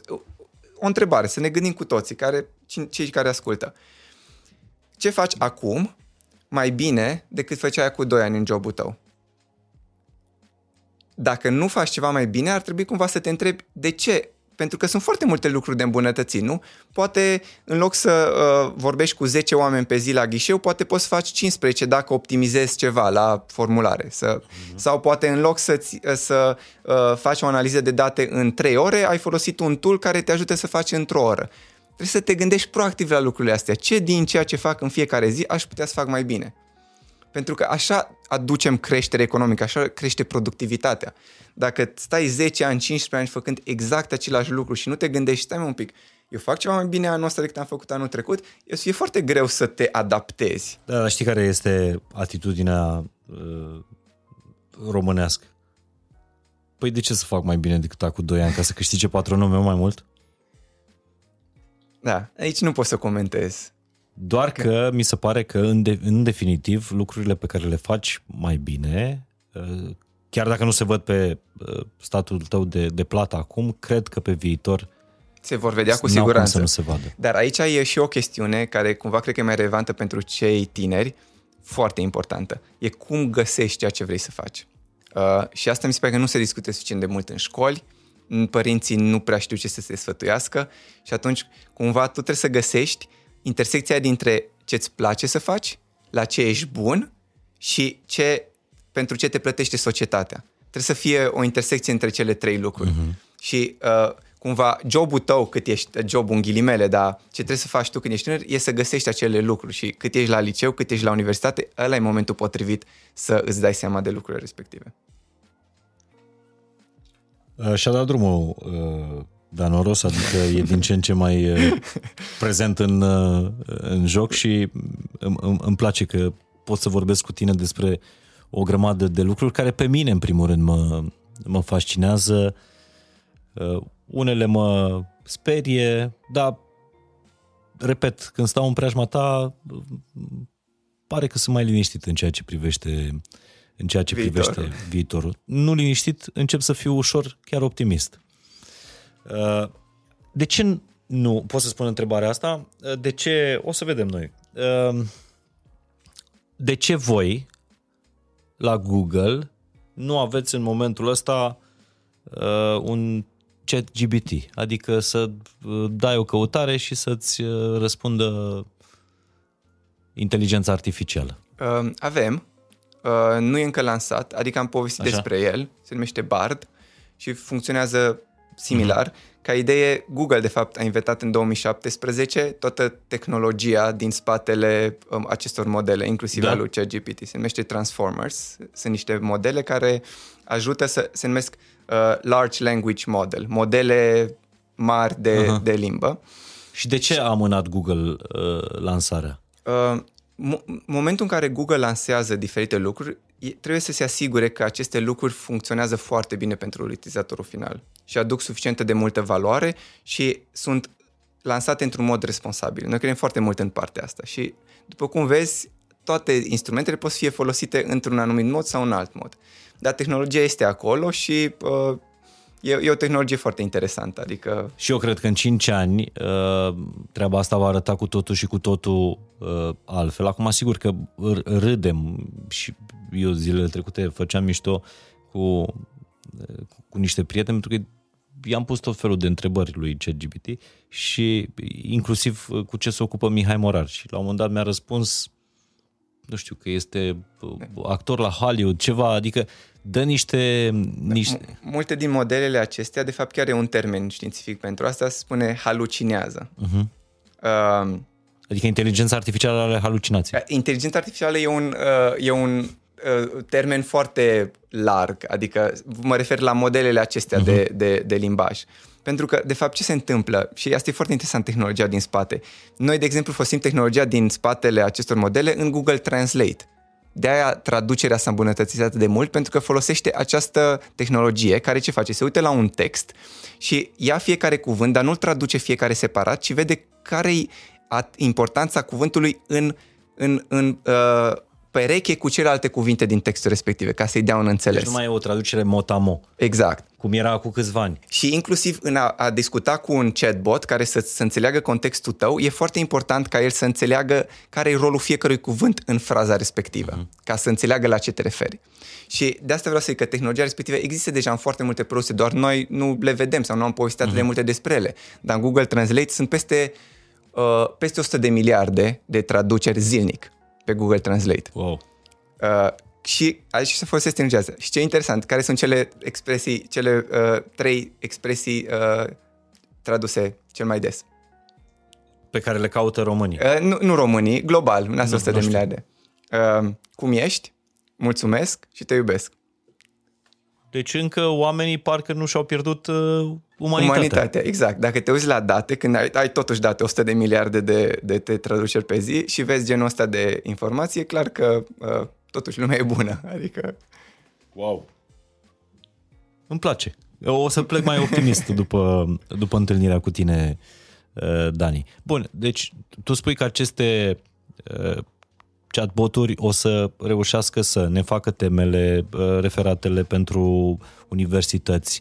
Deci școala cumva ar trebui să se Cred că școala ar trebui să se pregătească, exact, să te pregătească mai mult în a ști ce să ceri, de exemplu, uh, inteligența artificială, cum să formulezi anumite uh-huh. lucruri, cum să iei judecat, cum să gândești dacă ceea ce ai primit e adevărat sau fals. Din nou, foarte important, mai ales cu toată dezinformarea și fake news și așa mai mhm. departe. Uh-huh. Adică școala ar trebui să se concentreze pe lucruri respective mai mult decât pe a me- ține minte o poezie sau a repeta pe de rost o, un, nu știu, un referat sau lucruri de genul. Și totuși, omenirea în momentul ăsta vorbește într-adevăr despre uh, era inteligenței artificiale, dar nimeni nu vorbește despre conștiința artificială, adică totuși conștiința rămâne la noi. Da, cred că, cred că asta e o, cumva, pentru, tocmai pentru că nu se explică foarte mult cum funcționează tehnologia, oamenii sunt speriați un pic. Dar dacă ne gândim, foarte simplu, cum pot mașinile care se conduc singure să vadă? De fapt, ce văd ele? Hai să luăm un exemplu foarte simplu. Luăm o poză. Ce vede o, un, o inteligență artificială poza asta? Fiecare poză e formată din pixeli. Fiecare pixel are o, o locație, o coloană și un rând. Uh-huh. Deci e un număr. Coloana 3, rândul 2. Fiecare punctuleț de la pixel are o culoare, care știm că orice culoare este formată din cele trei, R, G, B. Uh-huh. Deci tot un număr. Da. Deci toată imaginea aia e un număr. Deci toată poza pe care o vede un calculator e un vector de numere. Deci e doar matematică. Nu, calculatorul respectiv nu se uită la poza respectivă cum se uită omul. Sau nu, știi? Uh-huh. E foarte simplu odată ce înțelegi tehnologia din spate. E, e pur și simplu matematică și statistică. Nu, ai, nu are de ce să fie frică. Ok, ți-e frică de matematică în liceu și așa, dar nu din alte puncte de vedere. Deci crezi că nu o să, n-o să se ajungă de la inteligența artificială la conștiință artificială? Cred că nici noi, ca oameni, nu știm să definim încă ce e conștiința. Adică e, e, e o cale lungă. Și atunci tu, pentru, tu, tu cum vezi școala asta a viitorului? Pentru ce să ne educăm? Pentru schimbare, tot timpul, deschidere la, uh, la învăța lucruri noi, uh, a gândi cât mai logic, cât mai structurat, uh-huh a, a ști să utilizezi instrumentele ca să-ți facă jobul mai ușor. Adică mai de mult, de exemplu, nu aveai voie să și calculatoarele în, în școli când s-au inventat. Da. După aia puteți folosești calculator, pentru că valoarea adăugată e în a ști cum să rezolvi anumite probleme, nu în calculul ăla. Așa mergem și mai departe. Valoarea adăugată e în a ști cum să, uh, cum să scrii textul, să cer ceva calculatorului, nu în textul respectiv, știi? Adică nu în a memoriza repeta pe de rost. Corect. Da. Pe, pe asta aș, aș cumva pregăti copiii. Deocamdată copilul. Copilul. Copilul tău. Copilul meu, cel mai important pentru copilul meu... Așa, uh, că sunt curios. Uh, o să fie să fie o persoană fericită. Sincer îți spun. Uh, și lumea, când, când spui lucrul ăsta, cumva sună așa foarte uh, nepalpabil, știi? Uh-huh. Ce înseamnă asta de fapt? Cum pui asta în practică? Dar e, e chiar o carte foarte interesantă, se numește Ecuația fericirii, a unui uh, uh, fost șef de la Google X, pe care l-am cunoscut chiar personal, uh, și el spune așa, uh, fericirea e de fapt uh, relația între așteptările tale și percepția asupra realității, asupra evenimentelor care se întâmplă. Și odată ce înțelegi lucrul ăsta, poți să controlezi și percepția ta, cumva, și așteptările pe care le ai. Pentru că realitatea e cum e, dar noi îi dăm un înțeles. Dacă plouă afară, dacă așteptai să fie ploaia, te bucuri. Dacă plouă afară și uh, voiai să faci un picnic, te superi. Uh, fericirea ta, evenimentul e la fel, plouă. Fericirea ta depinde de cum... Și asta, asta m-a schimbat foarte mult acum cu uh, nașterea copilului, că mi se pare că mă ajută mult mai mult să adopt anumite obiceiuri pe care aș vrea ea să le preia de la mine. Uh, de exemplu, eu nu prea îmi pun rezoluții, în ultimul an nu mai am pus, dar prin decembrie mă gândeam așa, băi, vreau, vreau să nu mă enervez aproape deloc sau când mă enervez să nu mă enervez mai mult de 10 secunde. Uh, mm. Nu știu, m-a blocat ceva în trafic sau așa, să număr de la 10 până la 0 și apoi gata. Și mi-a ieșit, sincer, de câteva luni. Dar de ce mi-a ieșit mult mai ușor? Pentru că mă gândesc, vreau ca fetița mea să preia de la mine anumite obiceiuri legate de faptul când întârzie curierul te superi, când uh, stai la coadă te superi. De ce trebuie să te superi? Că vezi lucrurile astea și la ceilalți, că vezi lucrurile astea și la, la, la părinții tăi. Și atunci cumva încerc să îmi îmbunătățesc eu comportamentul în așa fel încât ea să preia lucrurile respective. Și după aia când ajung adolescenți ne plângem, mamă, cât de agresiv este, este copilul meu. Da, exact. Păi tu dacă te-ai enervat la fiecare, uh, iartă-mă, bou care nu s-a dat la o parte din... Da. Sau, sau copilul meu, de ce nu citește? Păi tu citești vreodată? Nu, dar eu vreau ca copilul meu să citească. Păi copilul tău face ce vede la tine, nu ce îi spui tu. Eu, internetul ăsta mi-a stricat copilul. Internetul e doar o colecție de date. Exact. Nu e o conștiință, nu e un părinte. Da. Și asta unul și doi, ceea ce mi s-a părut foarte interesant e că de când o am, de când o am pe Eva, mi se pare că sunt mult mai prezent. Uh, și, de fapt, fericirea e a fi mult mai prezent în lucrurile pe care le faci de zi cu zi. De obicei, noi nu trăim în prezent. Trăim fie în trecut, în regrete, te tot gândești, dar ce am zis aia, de ce am făcut aia, sau în viitor și ai anxietatea aia de uh-huh. ce o să se întâmple. Cu copiii mici, mi se pare că ești, ești acolo, nu ai cum să fii altundeva, nu știu. Uh, și asta m-a ajutat să, să fiu eu mult mai fericit, dar și să uh, înțeleg cât de important sunt lucrurile astea pentru ea, pentru când va crește. Și cred că dacă, dacă înveți copilul să, să fie fericit, să și să gestioneze emoțiile și să îi placă să învețe, atât trebuie să faci ca și părinte. Nu știu. De altfel, copiii mici sunt, cred că, singurii de pe pământ care trăiesc în prezent. Da. Uh, pe, pe ei nu interesează și nici nu au concep, nu, nici nu au uh, Nu au vocea aia din cap care, da. care să de, se întâmplă ceva, nu știu, te-a supărat X. Ok, te-ai supărat în momentul respectiv, a trecut. Și după aia, peste o oră, iar în mintea ta, iar zici, mamă, dar ce-o zis la iar m-am enervat. După aia, peste două zile, zici, da, bă, dar ce-o zis la cu două zile, iar te enervezi. Adică un eveniment s-a întâmplat odată în mintea ta non-stop îl rei. Copilul mic plânge, l-ai schimbat, gata, nu își mai rulează în cap. Mama, am plâns acum două minute, hai să mai plâng încă o dată. Un copil uh, un crescut armonios, neabuzat. Nu, dar mă refer, ne, da, da exact, cu și copii bebeluși cumva. Când îs, da. Altfel, ei nici nu au conceptul ăsta de astăzi, mâine, e ora două, trebuie să ne culcăm. Da, sunt foarte prezenți. Exact. Da, și asta trebuie să învățăm de la copii. Sunt mereu în, uh, în acțiune, și când se stinge lumina, s-a stins lumina. Adică da. când nu mai au energie, au căzut exact. cu totul. Exact. Și dintr-o dată. Dovadă că trăiesc până în ultimul uh, moment. Trăiesc în prezent până în ultimul moment. Da, așa e. E fain că uh, tu, tu combini asta, adică titlul ăsta de Digital Human ți se potrivește. Adică combini și partea asta umanistă și partea digitală și ei cei mai buni din, uh, din Încerc. fiecare. Da, aș, că tot ai vorbit de, de învățare continuă. Nu știu, niște oameni pe care îi urmărești, niște cărți pe care le citești în afară de ce ai spus uh, până acum, care crezi tu că te fac un om mai bun? Um, tot ce înseamnă stoicismul, mi se pare, cărți de la Seneca, Marcus Aurelius și așa mai departe, foarte importante să te ajute să apreciezi mult mai mult viața.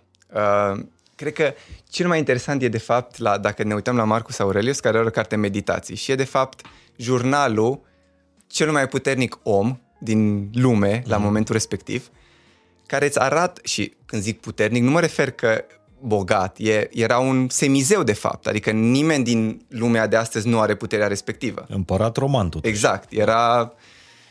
Și te uiți în jurnalul lui și vezi că avea exact aceleași provocări pe care le avem și noi zi cu zi.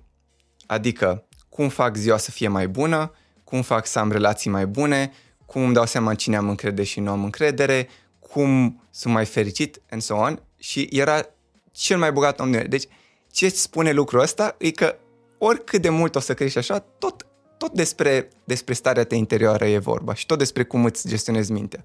Adică asta e dovada cea mai clară, că de multe ori spune, da, dar e ușor să spui tu când ai bani sau tu când ai ajuns nu știu unde.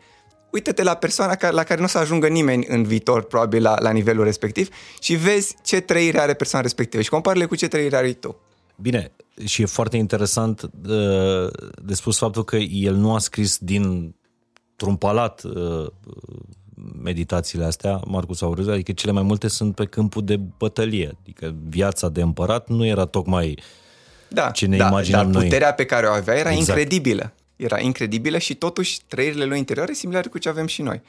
Uh, Apoi o carte care, adică un filozof care e preferatul meu, aș spune, e, îl cheamă Anthony de Mello și a scris câteva cărți, uh, calea uh, uh, Awareness se numește cartea în engleză, uh, nu știu acum cum e traducerea în română, mai e o carte The Way to Love, care se numește, care se traduce calea iubirii în română. Am citit cartea Awareness, cred că am citit-o de 10 ori în ultimii 4 ani. Nu am mai citit nicio carte de atâtea ori. Nici nu cred că e foarte... E foarte mic, scurtă, da. dar e atât de puternică pentru că te face să-ți dai seama cât de multe atașamente ai în viața ta, cât de multe iluzii și cât de mult, de fapt, uh, cred foarte mult în conceptul ăsta, calitatea vieții tale e dată, de fapt, de calitatea minții tale și a gândurilor pe care le ai. Și dacă înțelegi lucrul ăsta, înseamnă că tu poți să îți influențezi calitatea vieții tale, indiferent ce se întâmplă în jurul tău. Și, și în, încă ceva, citești lucrul respectiv și nu înseamnă că gata, ai ajuns unde voiai. Citești, pui în aplicare, recitești, recitești, uh-huh. Uiți, din nou te enervezi, recitești și așa mai departe. Adică mi se pare că e un proces continuu. Nu o să fie niciodată o carte, un citat, o persoană care o să-ți schimbe modul de a gândi, o să fie un proces continuu la care vei adăuga elemente, elemente în funcție de stadiul în care ești. Și asta mi se pare foarte important, că fiecare carte cred că se potrivește într-un anumit stadiu al vieții. Și de asta e greu cumva să dai, mai ales cărțile uh, pe, pe, filozofice, pentru că fiecare persoană are anumite trăiri și e dificil să știi în ce stadiu e persoana respectivă. Uh, căutam traducerea în, uh, în română, în cred că e conștiința. Așa. Și probabil. cred că este și uh, gratuit PDF pe... E, e găsiți pe, și PDF gratuit, da. da. Uite, download with Google. E, e foarte... Adică mie mi-a plăcut. Pe mine m-a ajutat foarte mult. Deci, Antoni de Melo, Conștiința, uh, Marcus Aurelius, meditație în engleză, adică meditations, e gânduri către sine însuși okay. în, uh, okay. în, în, în română. Și dintre contemporani, dintre cei uh, dintre, în viață? Acolo citesc foarte mult pe subiecte, cum am discutat, de sănătate, de somn, de, nu știu, uh-huh. pe zona asta de filo... Ah, uh, uh, ecuația fericirii mi-a plăcut mult, ce spuneam înainte, uh, Soul for Happiness, uh-huh. uh, pentru că e un ghid foarte practic de păi, cum să fii mai fericit zi cu zi? Uh, și e scris din perspectiva unui om de business și a unui om de uh, unui om, a unui inginer, nu din perspectiva uh-huh. unui filozof sau unui ghid spiritual de la care te-ai aștepta la cartea respectivă. Și am vorbit despre, uh, despre Taleb. Uh, Nic- Foarte bune cărțile. Nicolas Taleb. Ți se pare că e un filozof al timpurilor noastre sau e mai mult decât un filozof? Mi se pare că e un filozof, e unul dintre persoanele care am învățat cele mai interesante concepte. Uh, eu am participat la un curs de-a lui, de fapt, Serios? am făcut curs cu el, da, chiar cu 2 ani. Îmi doream tot timpul să mă duc, el face niște cursuri în New York și când a venit pandemia, a făcut online, cu un grup mic, nu știu, eram uh-huh. 30 de oameni. Uh, a fost foarte interesant, înveți foarte multe, dar nu pot să zic că e persoana mea preferată așa ca și personalitate. E o persoană destul de uh, agresivă în online, aș spune, și uh, oarecum răutăcioasă. Adică partea aia nu aș promova-o de la el. Adică așa dar... a fost cu voi la nu, curs? Nu, nu, nu. Noi a fost foarte ok în curs, dar imaginea pe care el o pune în, pe Twitter și în online e o imagine foarte...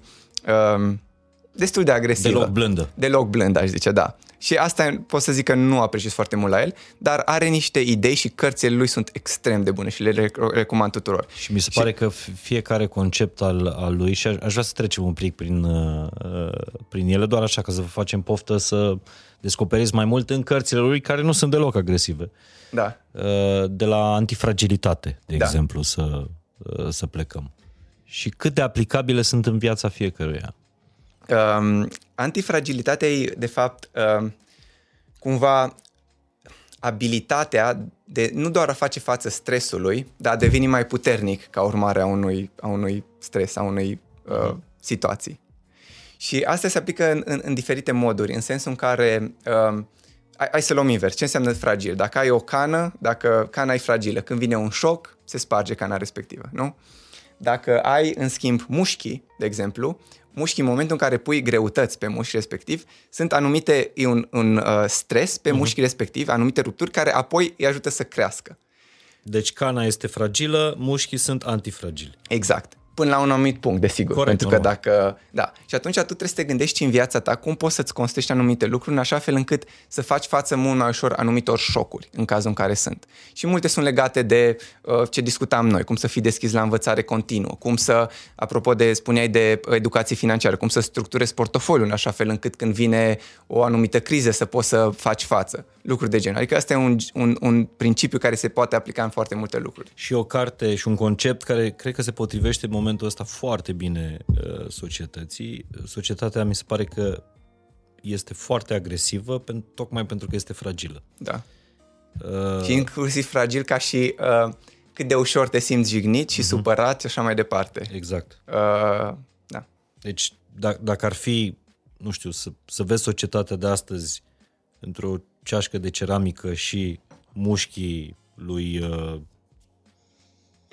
Rock. lui Rock, da. The Rock, exact. Uh, societatea de astăzi e mai mult o ceașcă, o ceșcuță de, uh, de cafea. Și te spargi, devii fragil uh, și Te din victimizezi foarte mult. te victimizezi, devii agresiv, nu ești rezistent la schimbare Da. și așa mai departe. Foarte da. bun conceptul ăsta de, de antifragilitate și uh, ar fi fain să vă gândiți care sunt lucrurile fragile din viața voastră și cum puteți uh, să vă con- și care sunt lucrurile antifragile și cum puteți să vă concentrați pe, pe alea sau să le transformați în, Da. în antifragile. Bun, m- mai era un concept, uh, uh, mă rog, o carte a lui Lebăda neagră. Lebăda neagră, uite. Da. Da. Da. Lebăda neagră se referă la... Uh, sunt anumite evenimente uh, pe care nu le poți prezice, de fapt. Care vin și uh, sunt anumite crize sau anumite lucruri și, și schimbă complet, complet an- un anumit mod de funcționare. Cum a fost diferite pandemia. lucruri. Cartea asta mi se pare că a apărut înainte de pandemie. Da, e Adică înainte sigur, de pandemie. Da. da, dar el, de exemplu, spune că pandemia uh, era ceva ce te putea aștepta. El chiar spune în anumite cărți că uh, modul în care uh, uh, uh, ța- uh, lumea e atât de globalizată încât orice virus o să apară undeva o să circule foarte ușor în toată lumea. Da, true. Uh, ceea ce e foarte interesant. Dar uh, ce, la ce se ref- uh, un exemplu foarte interesant e uh, în, în carte, spune că tu nu te poți... De, ce înseamnă de fapt uh, Blackson, uh, lebăda neagră asta? Că nu, nu, nu poți să te aștepți ca viitorul să fie la fel ca trecutul tot timpul. Și trebuie să fii pregătit. Adică dacă tu ești un porc, de exemplu, un animal, un porc, și uh, în fiecare zi uh, stăpânii tăi îți dau de mâncare. Și zici, mamă, cât de mult mă iubesc. Zi de zi te, uh, te uiți în trecut, iei datele din trecut și zici, pe baza datelor din trecut, sunt cel mai iubit animal al acestei case. Cu o zi înainte să fie tăiat, probabil mănâncă cel mai mult. Deci în ziua respectivă are suficiente date încât să zică că el e cel mai iubit animal pe baza datelor din trecut. Și vine după aia, uh, scuze, uh, vine după aia uh, Crăciunul sau asta și Ignatul. Exact. Și asta e o, o, o lebădă neagră, un eveniment pe care nu se aștepta, pe care pe baza datelor din trecut nu îi spunea nimic, niciun indiciu că se va întâmpla lucrul ăsta, nu? Tu ai fost rănit toată viața și dintr-o dată. Și Deci, lebedele negre sunt cele mai puțin Predictibile. predictibile evenimente care ni se pot întâmpla în viață. exact. Exact. Adică nici măcar boala, nici măcar... Uh, uh, și cum să ne pregătim pentru ele? Sau dacă putem să ne pregătim. Cred că, din nou, e o discuție legată de uh, pe ce te concentrezi reziliența pe care reușești să ți-o dezvolți. Uh-huh. Cumva ne întoarcem și la stoicism. Una dintre lecțiile de stoicism e trebuie să te concentrezi pe ceea ce poți controla tu, nu pe mediul extern. Și atunci ce poți să controlezi tu? Nu poți să controlezi evenimentul, poți să controlezi cum te raportezi tu la evenimentul respectiv. Uh-huh. Și cred că dezvoltându-ți cumva un, un mindset în direcția asta, te ajută mult mai ușor să faci față în momentul în care sunt situații de genul, situații care neprevăzute și în același timp te învață să știi că uitându-te în trecut nu înseamnă că știi ce o să urmeze în viitor. Asta mi se pare cea mai tare morală, pentru că foarte mulți uh, își bazează viitorul pe ceea ce a fost în trecut și ar trebui să uităm uh, lucrul ăsta. Nu știu dacă fi fost valabil în, în, în istorie sau nu, dar în prezent n-are nicio legătură. Da. Uh, și dintre toate conceptele astea ale lui Nicolas uh, al lui Nicolas, am zis. Da, e că Nicolas Nassim Taleb. Așa, Nassim Taleb, îl știe lumea. Da. Uh, mie îmi place cel mai mult ăsta, skin in the game. Da. da adică e... să-ți pui pielea în Și asta joc. lipsește foarte mult în societatea noastră de azi. Exact. Deci asta spunea pe vremuri, uh, nu știu dacă o treime sau mai mult de fapt din împărații romani, asta e și exemplu dat de lui, mureau pe câmpul de luptă. Uite Marcus Aurelius, în... care și-a scris... Uh, exact, erau acolo cu astea. Adică, ce spune asta? Ei sunt responsabili de deciziile pe care le fac. Ce se întâmplă în ziua de astăzi e că separăm foarte mult cine persoana care ia decizie de uh, rezultatul acelor decizii. Și vedem asta conducătorii noștri, vedem asta în companii, vedem asta peste tot. Pentru că nu au acest, cum se traduce în română? Uh, responsabilitate. Responsabilitate. Uh, nu responsabilitate. Uh, dacă plătești, să răspunzi pentru... Uh, da, dacă plătești. Dacă se întâmplă ceva, să plătești pentru asta. Da. Să răspunzi pentru Spunea, asta. de exemplu, Răspundere, în trecut, arhitectul era responsabil dacă se întâmpla ceva cu casa respectivă. Angel Salini, care... de exemplu, a fost skin in the game pentru că înainte, atunci când s-a inaugurat uh, podul de peste Dunăre, de la Cernavodă, s-a pus cu toată familia sub exact. pod. Exact. Să demonstreze că Exact. Ce a făcut el, asta e munca pe care el a depus-o și își asumă responsabilitatea. Asta este, asta este skin in the game. Uh, skin in the game este că îl iubiți sau că nu uh, îl iubiți. Este Zelenski, de exemplu. Este, mi, mi se pare, cred că exact. Zelenski a citit E o definiție foarte game. bună, da. Este acolo da. cu uh, trupele în uh, Ucraina. Sau, sau cel puțin pare, adică e mereu îmbrăcat uh, în, în da. culoare, stă în bunker, e da, departe exact. de familie, e e da. skin in the game, spre deosebire de un președinte, fără să dăm exemple, care atunci când se întâmplă ceva în țara lui, el este într-o vizită în străinătate sau în vacanță.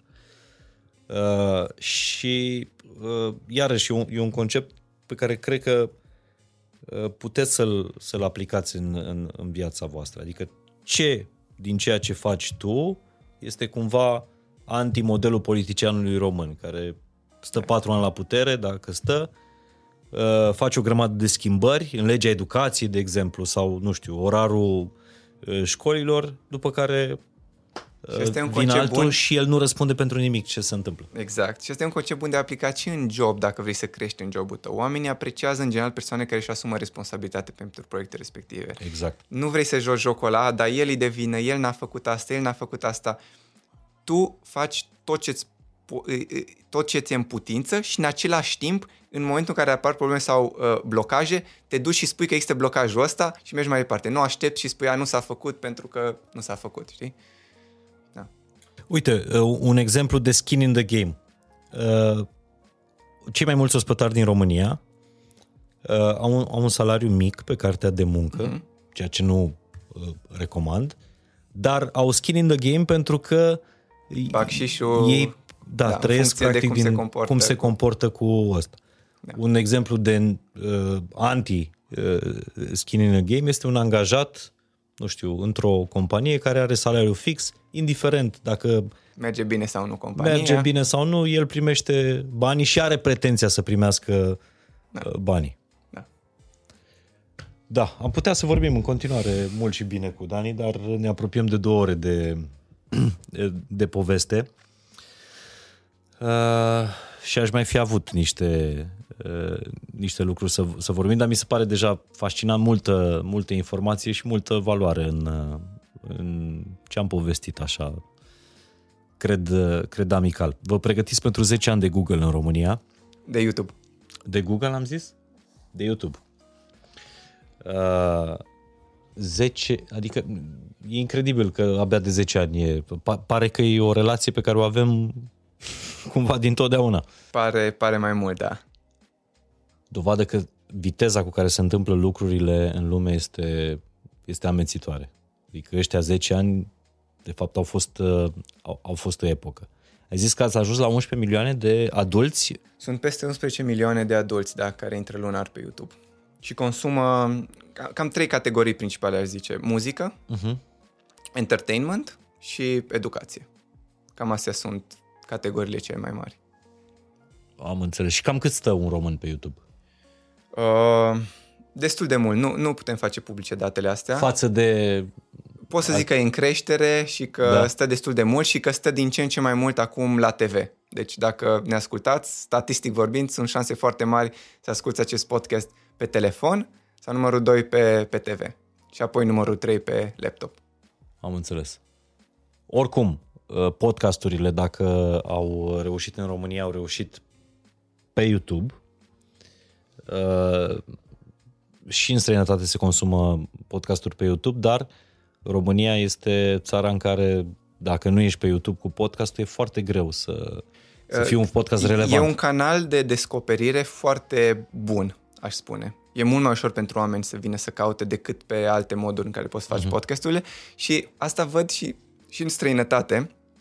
Uh, oameni care au început să a- inițial aveau podcasturi doar audio și apoi au început să vină și cu podcasturi uh video, și aici nu mă refer doar pe YouTube, dar în general, pentru că cred că e o valoare adăugată să vezi discuția dintre oameni, dincolo de doar să o auzi. Așa este. Deși eu sunt fan al sunetului uh, audio și cred că podcastul în continuare este mult mai apropiat de uh, radio decât de, de televiziune, uh, pare că e foarte vizual. Deși nu neapărat, nu știu câtă lume se uită pe, pe YouTube. Uh, Mai arunci un La ochi din televizor, da. Deci când te pui la televizor și te uiți pe, po- pornești un podcast, atunci te uiți și mi se pare că îți dă senzația că ești acolo cu uh, persoanele care discută. Uh, și cred că se consumă mult uh, YouTube, văd și din cifrele uh, podcastului, pe astea pot să le fac publice, că nu am semnat niciun uh, contract uh, cu nimeni de confidențialitate. Uh, media vizionării unui episod pe YouTube este de o jumătate de oră. Că lumea mă întreabă, bă, dar de ce faceți așa lungi podcasturile astea? Pentru că lumea vrea să le facem lungi. Da. Uh, e e fascinant cum s-a schimbat uh, obiceiul de consum al oamenilor. A, pare că acum câțiva ani stăteai pe YouTube pentru vloguri scurte, până în 10 minute, iar acum lumea stă foarte, foarte mult. Cum așa, da. Dan? Cred că uh, găsesc informații uh, relevante pentru ei. Asta mi se pare că a reușit să facă uh, YouTube-ul versus uh, televizorul. Televizor, ro, televizorul îți dă anumite opțiuni Și uite predefinite. cum se numește. Îți dă anumite opțiuni predefinite. Indiferent cine ești tu ca persoană, care sunt valorile tale, care sunt interesele tale, tu trebuie să alegi din un anumit meniu. YouTube vine și spune, uite aici o infinitate aproape de opțiuni, alege ce se potrivește ție. Și cred că asta e extrem de valoros. Pentru că găsești oameni care nu știu, se uită la uh, cum aterizează avioanele, la videouri cum aterizează avioanele. Sunt oameni care uh, urmăresc alți oameni în timp ce mănâncă, în timp ce mănâncă alți oameni, că se uită la alți oameni, până la oameni care, nu știu, învață cum să calce o cămașă sau învață cum să facă grădinărit sau învață cum să monteze ceva. Adică, cred că de asta a crescut atât de mult YouTube-ul. Asta unul. Și doi, ce mi se pare interesant cumva legat de podcast, observăm foarte mult diaspora care rămâne conectată de țară prin aceste podcasturi.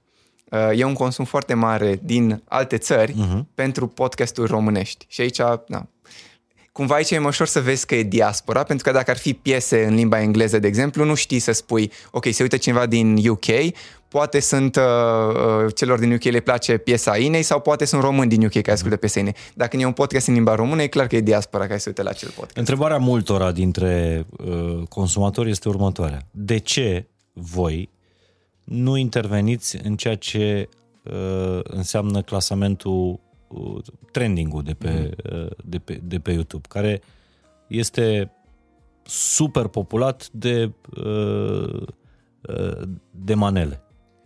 Tocmai pentru că uh, uh, trending-ul și YouTube trebuie să fie o platformă neutră. Adică mm-hmm. tu trebuie să afi- arăți acolo care sunt tendințele în momentul respectiv. Dar, și aici e un, un dar mare, uh, trendingul respectiv nu e reprezentativ pentru tot consumul de YouTube. Adică se consumă foarte mult YouTube în general, doar că... Dar ce e trendingul de fapt, Ani? Trendingul sunt Pentru acele... că toată lumea când spune am, am intrat cu clipul melodia, podcastul în trending, o spune ca motiv de laudă și este o laudă. Da. Dar ce e trendingul?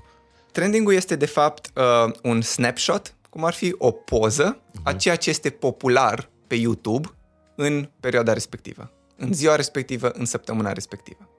Și popularitatea asta vine din anumiți indicatori legați de numărul de vizionări, legat de traficul de unde vin oamenii pe uh, videoul tău, legat de câți vin și pleacă de pe video respectiv și așa mai departe.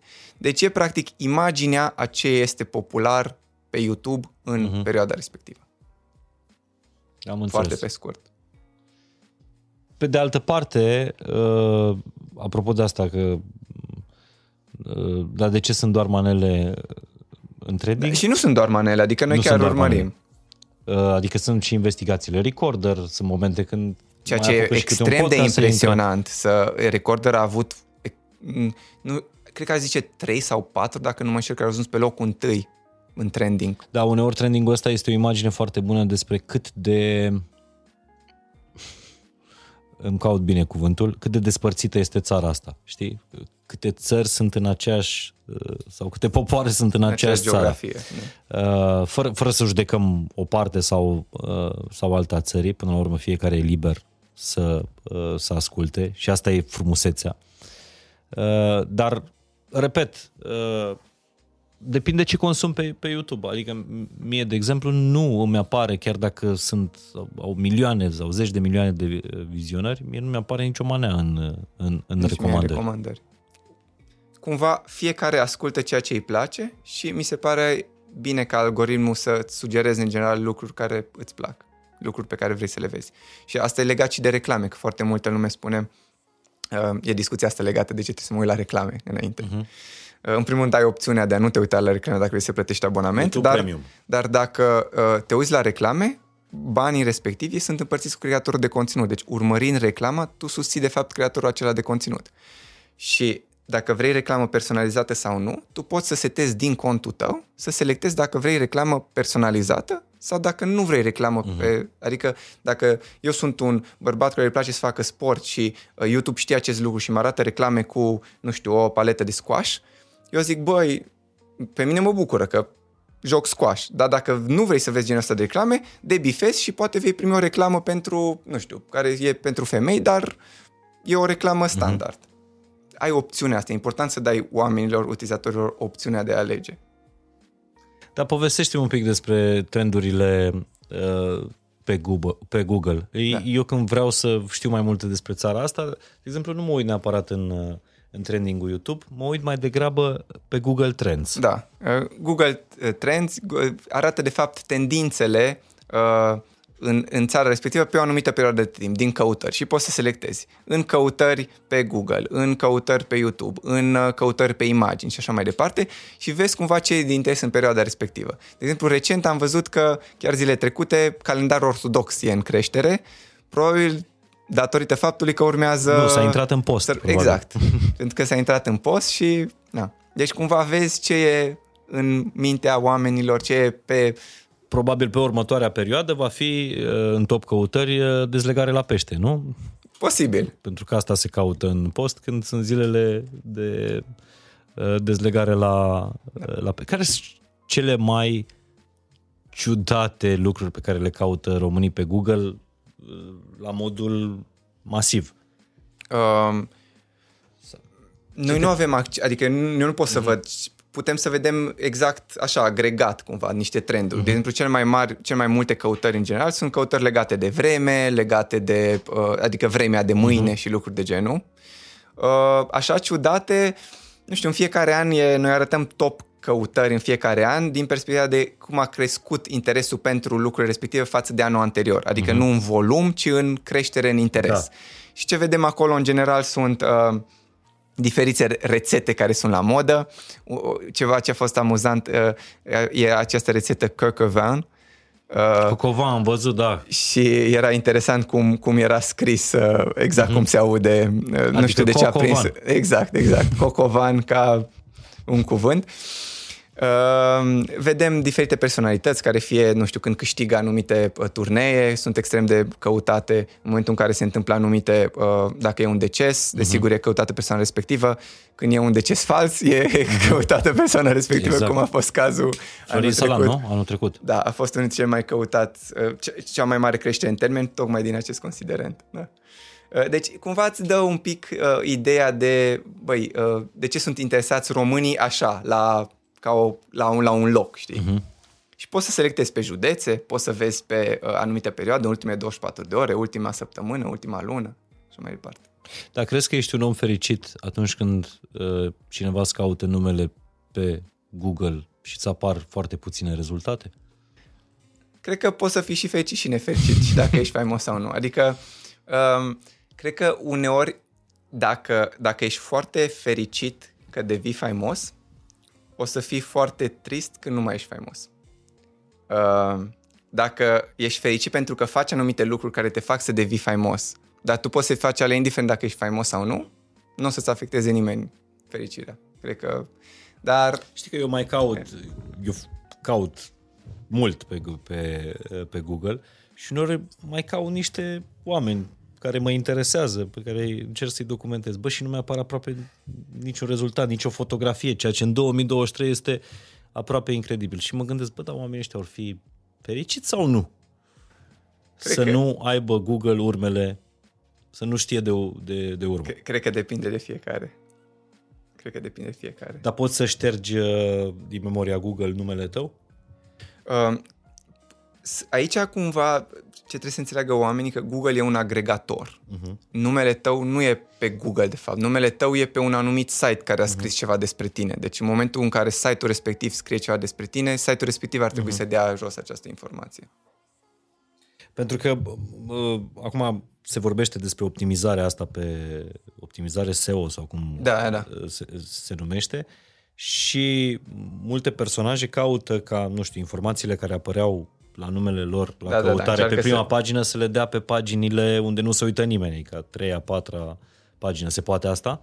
Um, depinde de la caz la caz. Adică ce face algoritmul? Se uită și spune algoritmul, ca să înțelegeți, se uită la toate paginile cu numele tău uh-huh. și se gândește care din această pagină merită să fie cât mai în față în funcție de o serie de indicatori. Uh-huh. De la trafic, la cât de important e site-ul respectiv la lucruri de genul. Și atunci, dacă apari pe un nou site care e mult mai important, încep să crească site-ul respectiv în, în ranking, în ordine.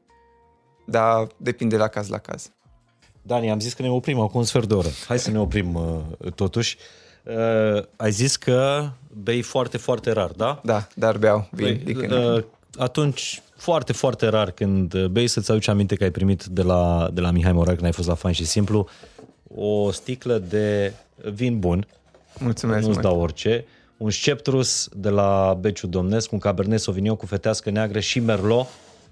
Trei soi, soiuri puse în, um, în vinul ăsta în care s-a pus multă, multă dragoste, care vine de la mândria podgorilor Moldovei. Mulțumim Mulțumesc pentru mult. parteneriat. Uh, Beciu Domnesc. Îți mulțumesc mult de tot, Dani. Un cuvânt final dacă vrei să rămână oamenii cu, cu ceva de la, de la tine. Un, nu știu, o speranță, credință în viitor, ceva. Uh, fericirea este o alegere, așa că alegeți să fiți fericiți. Bam! Mulțumim fain și simplu.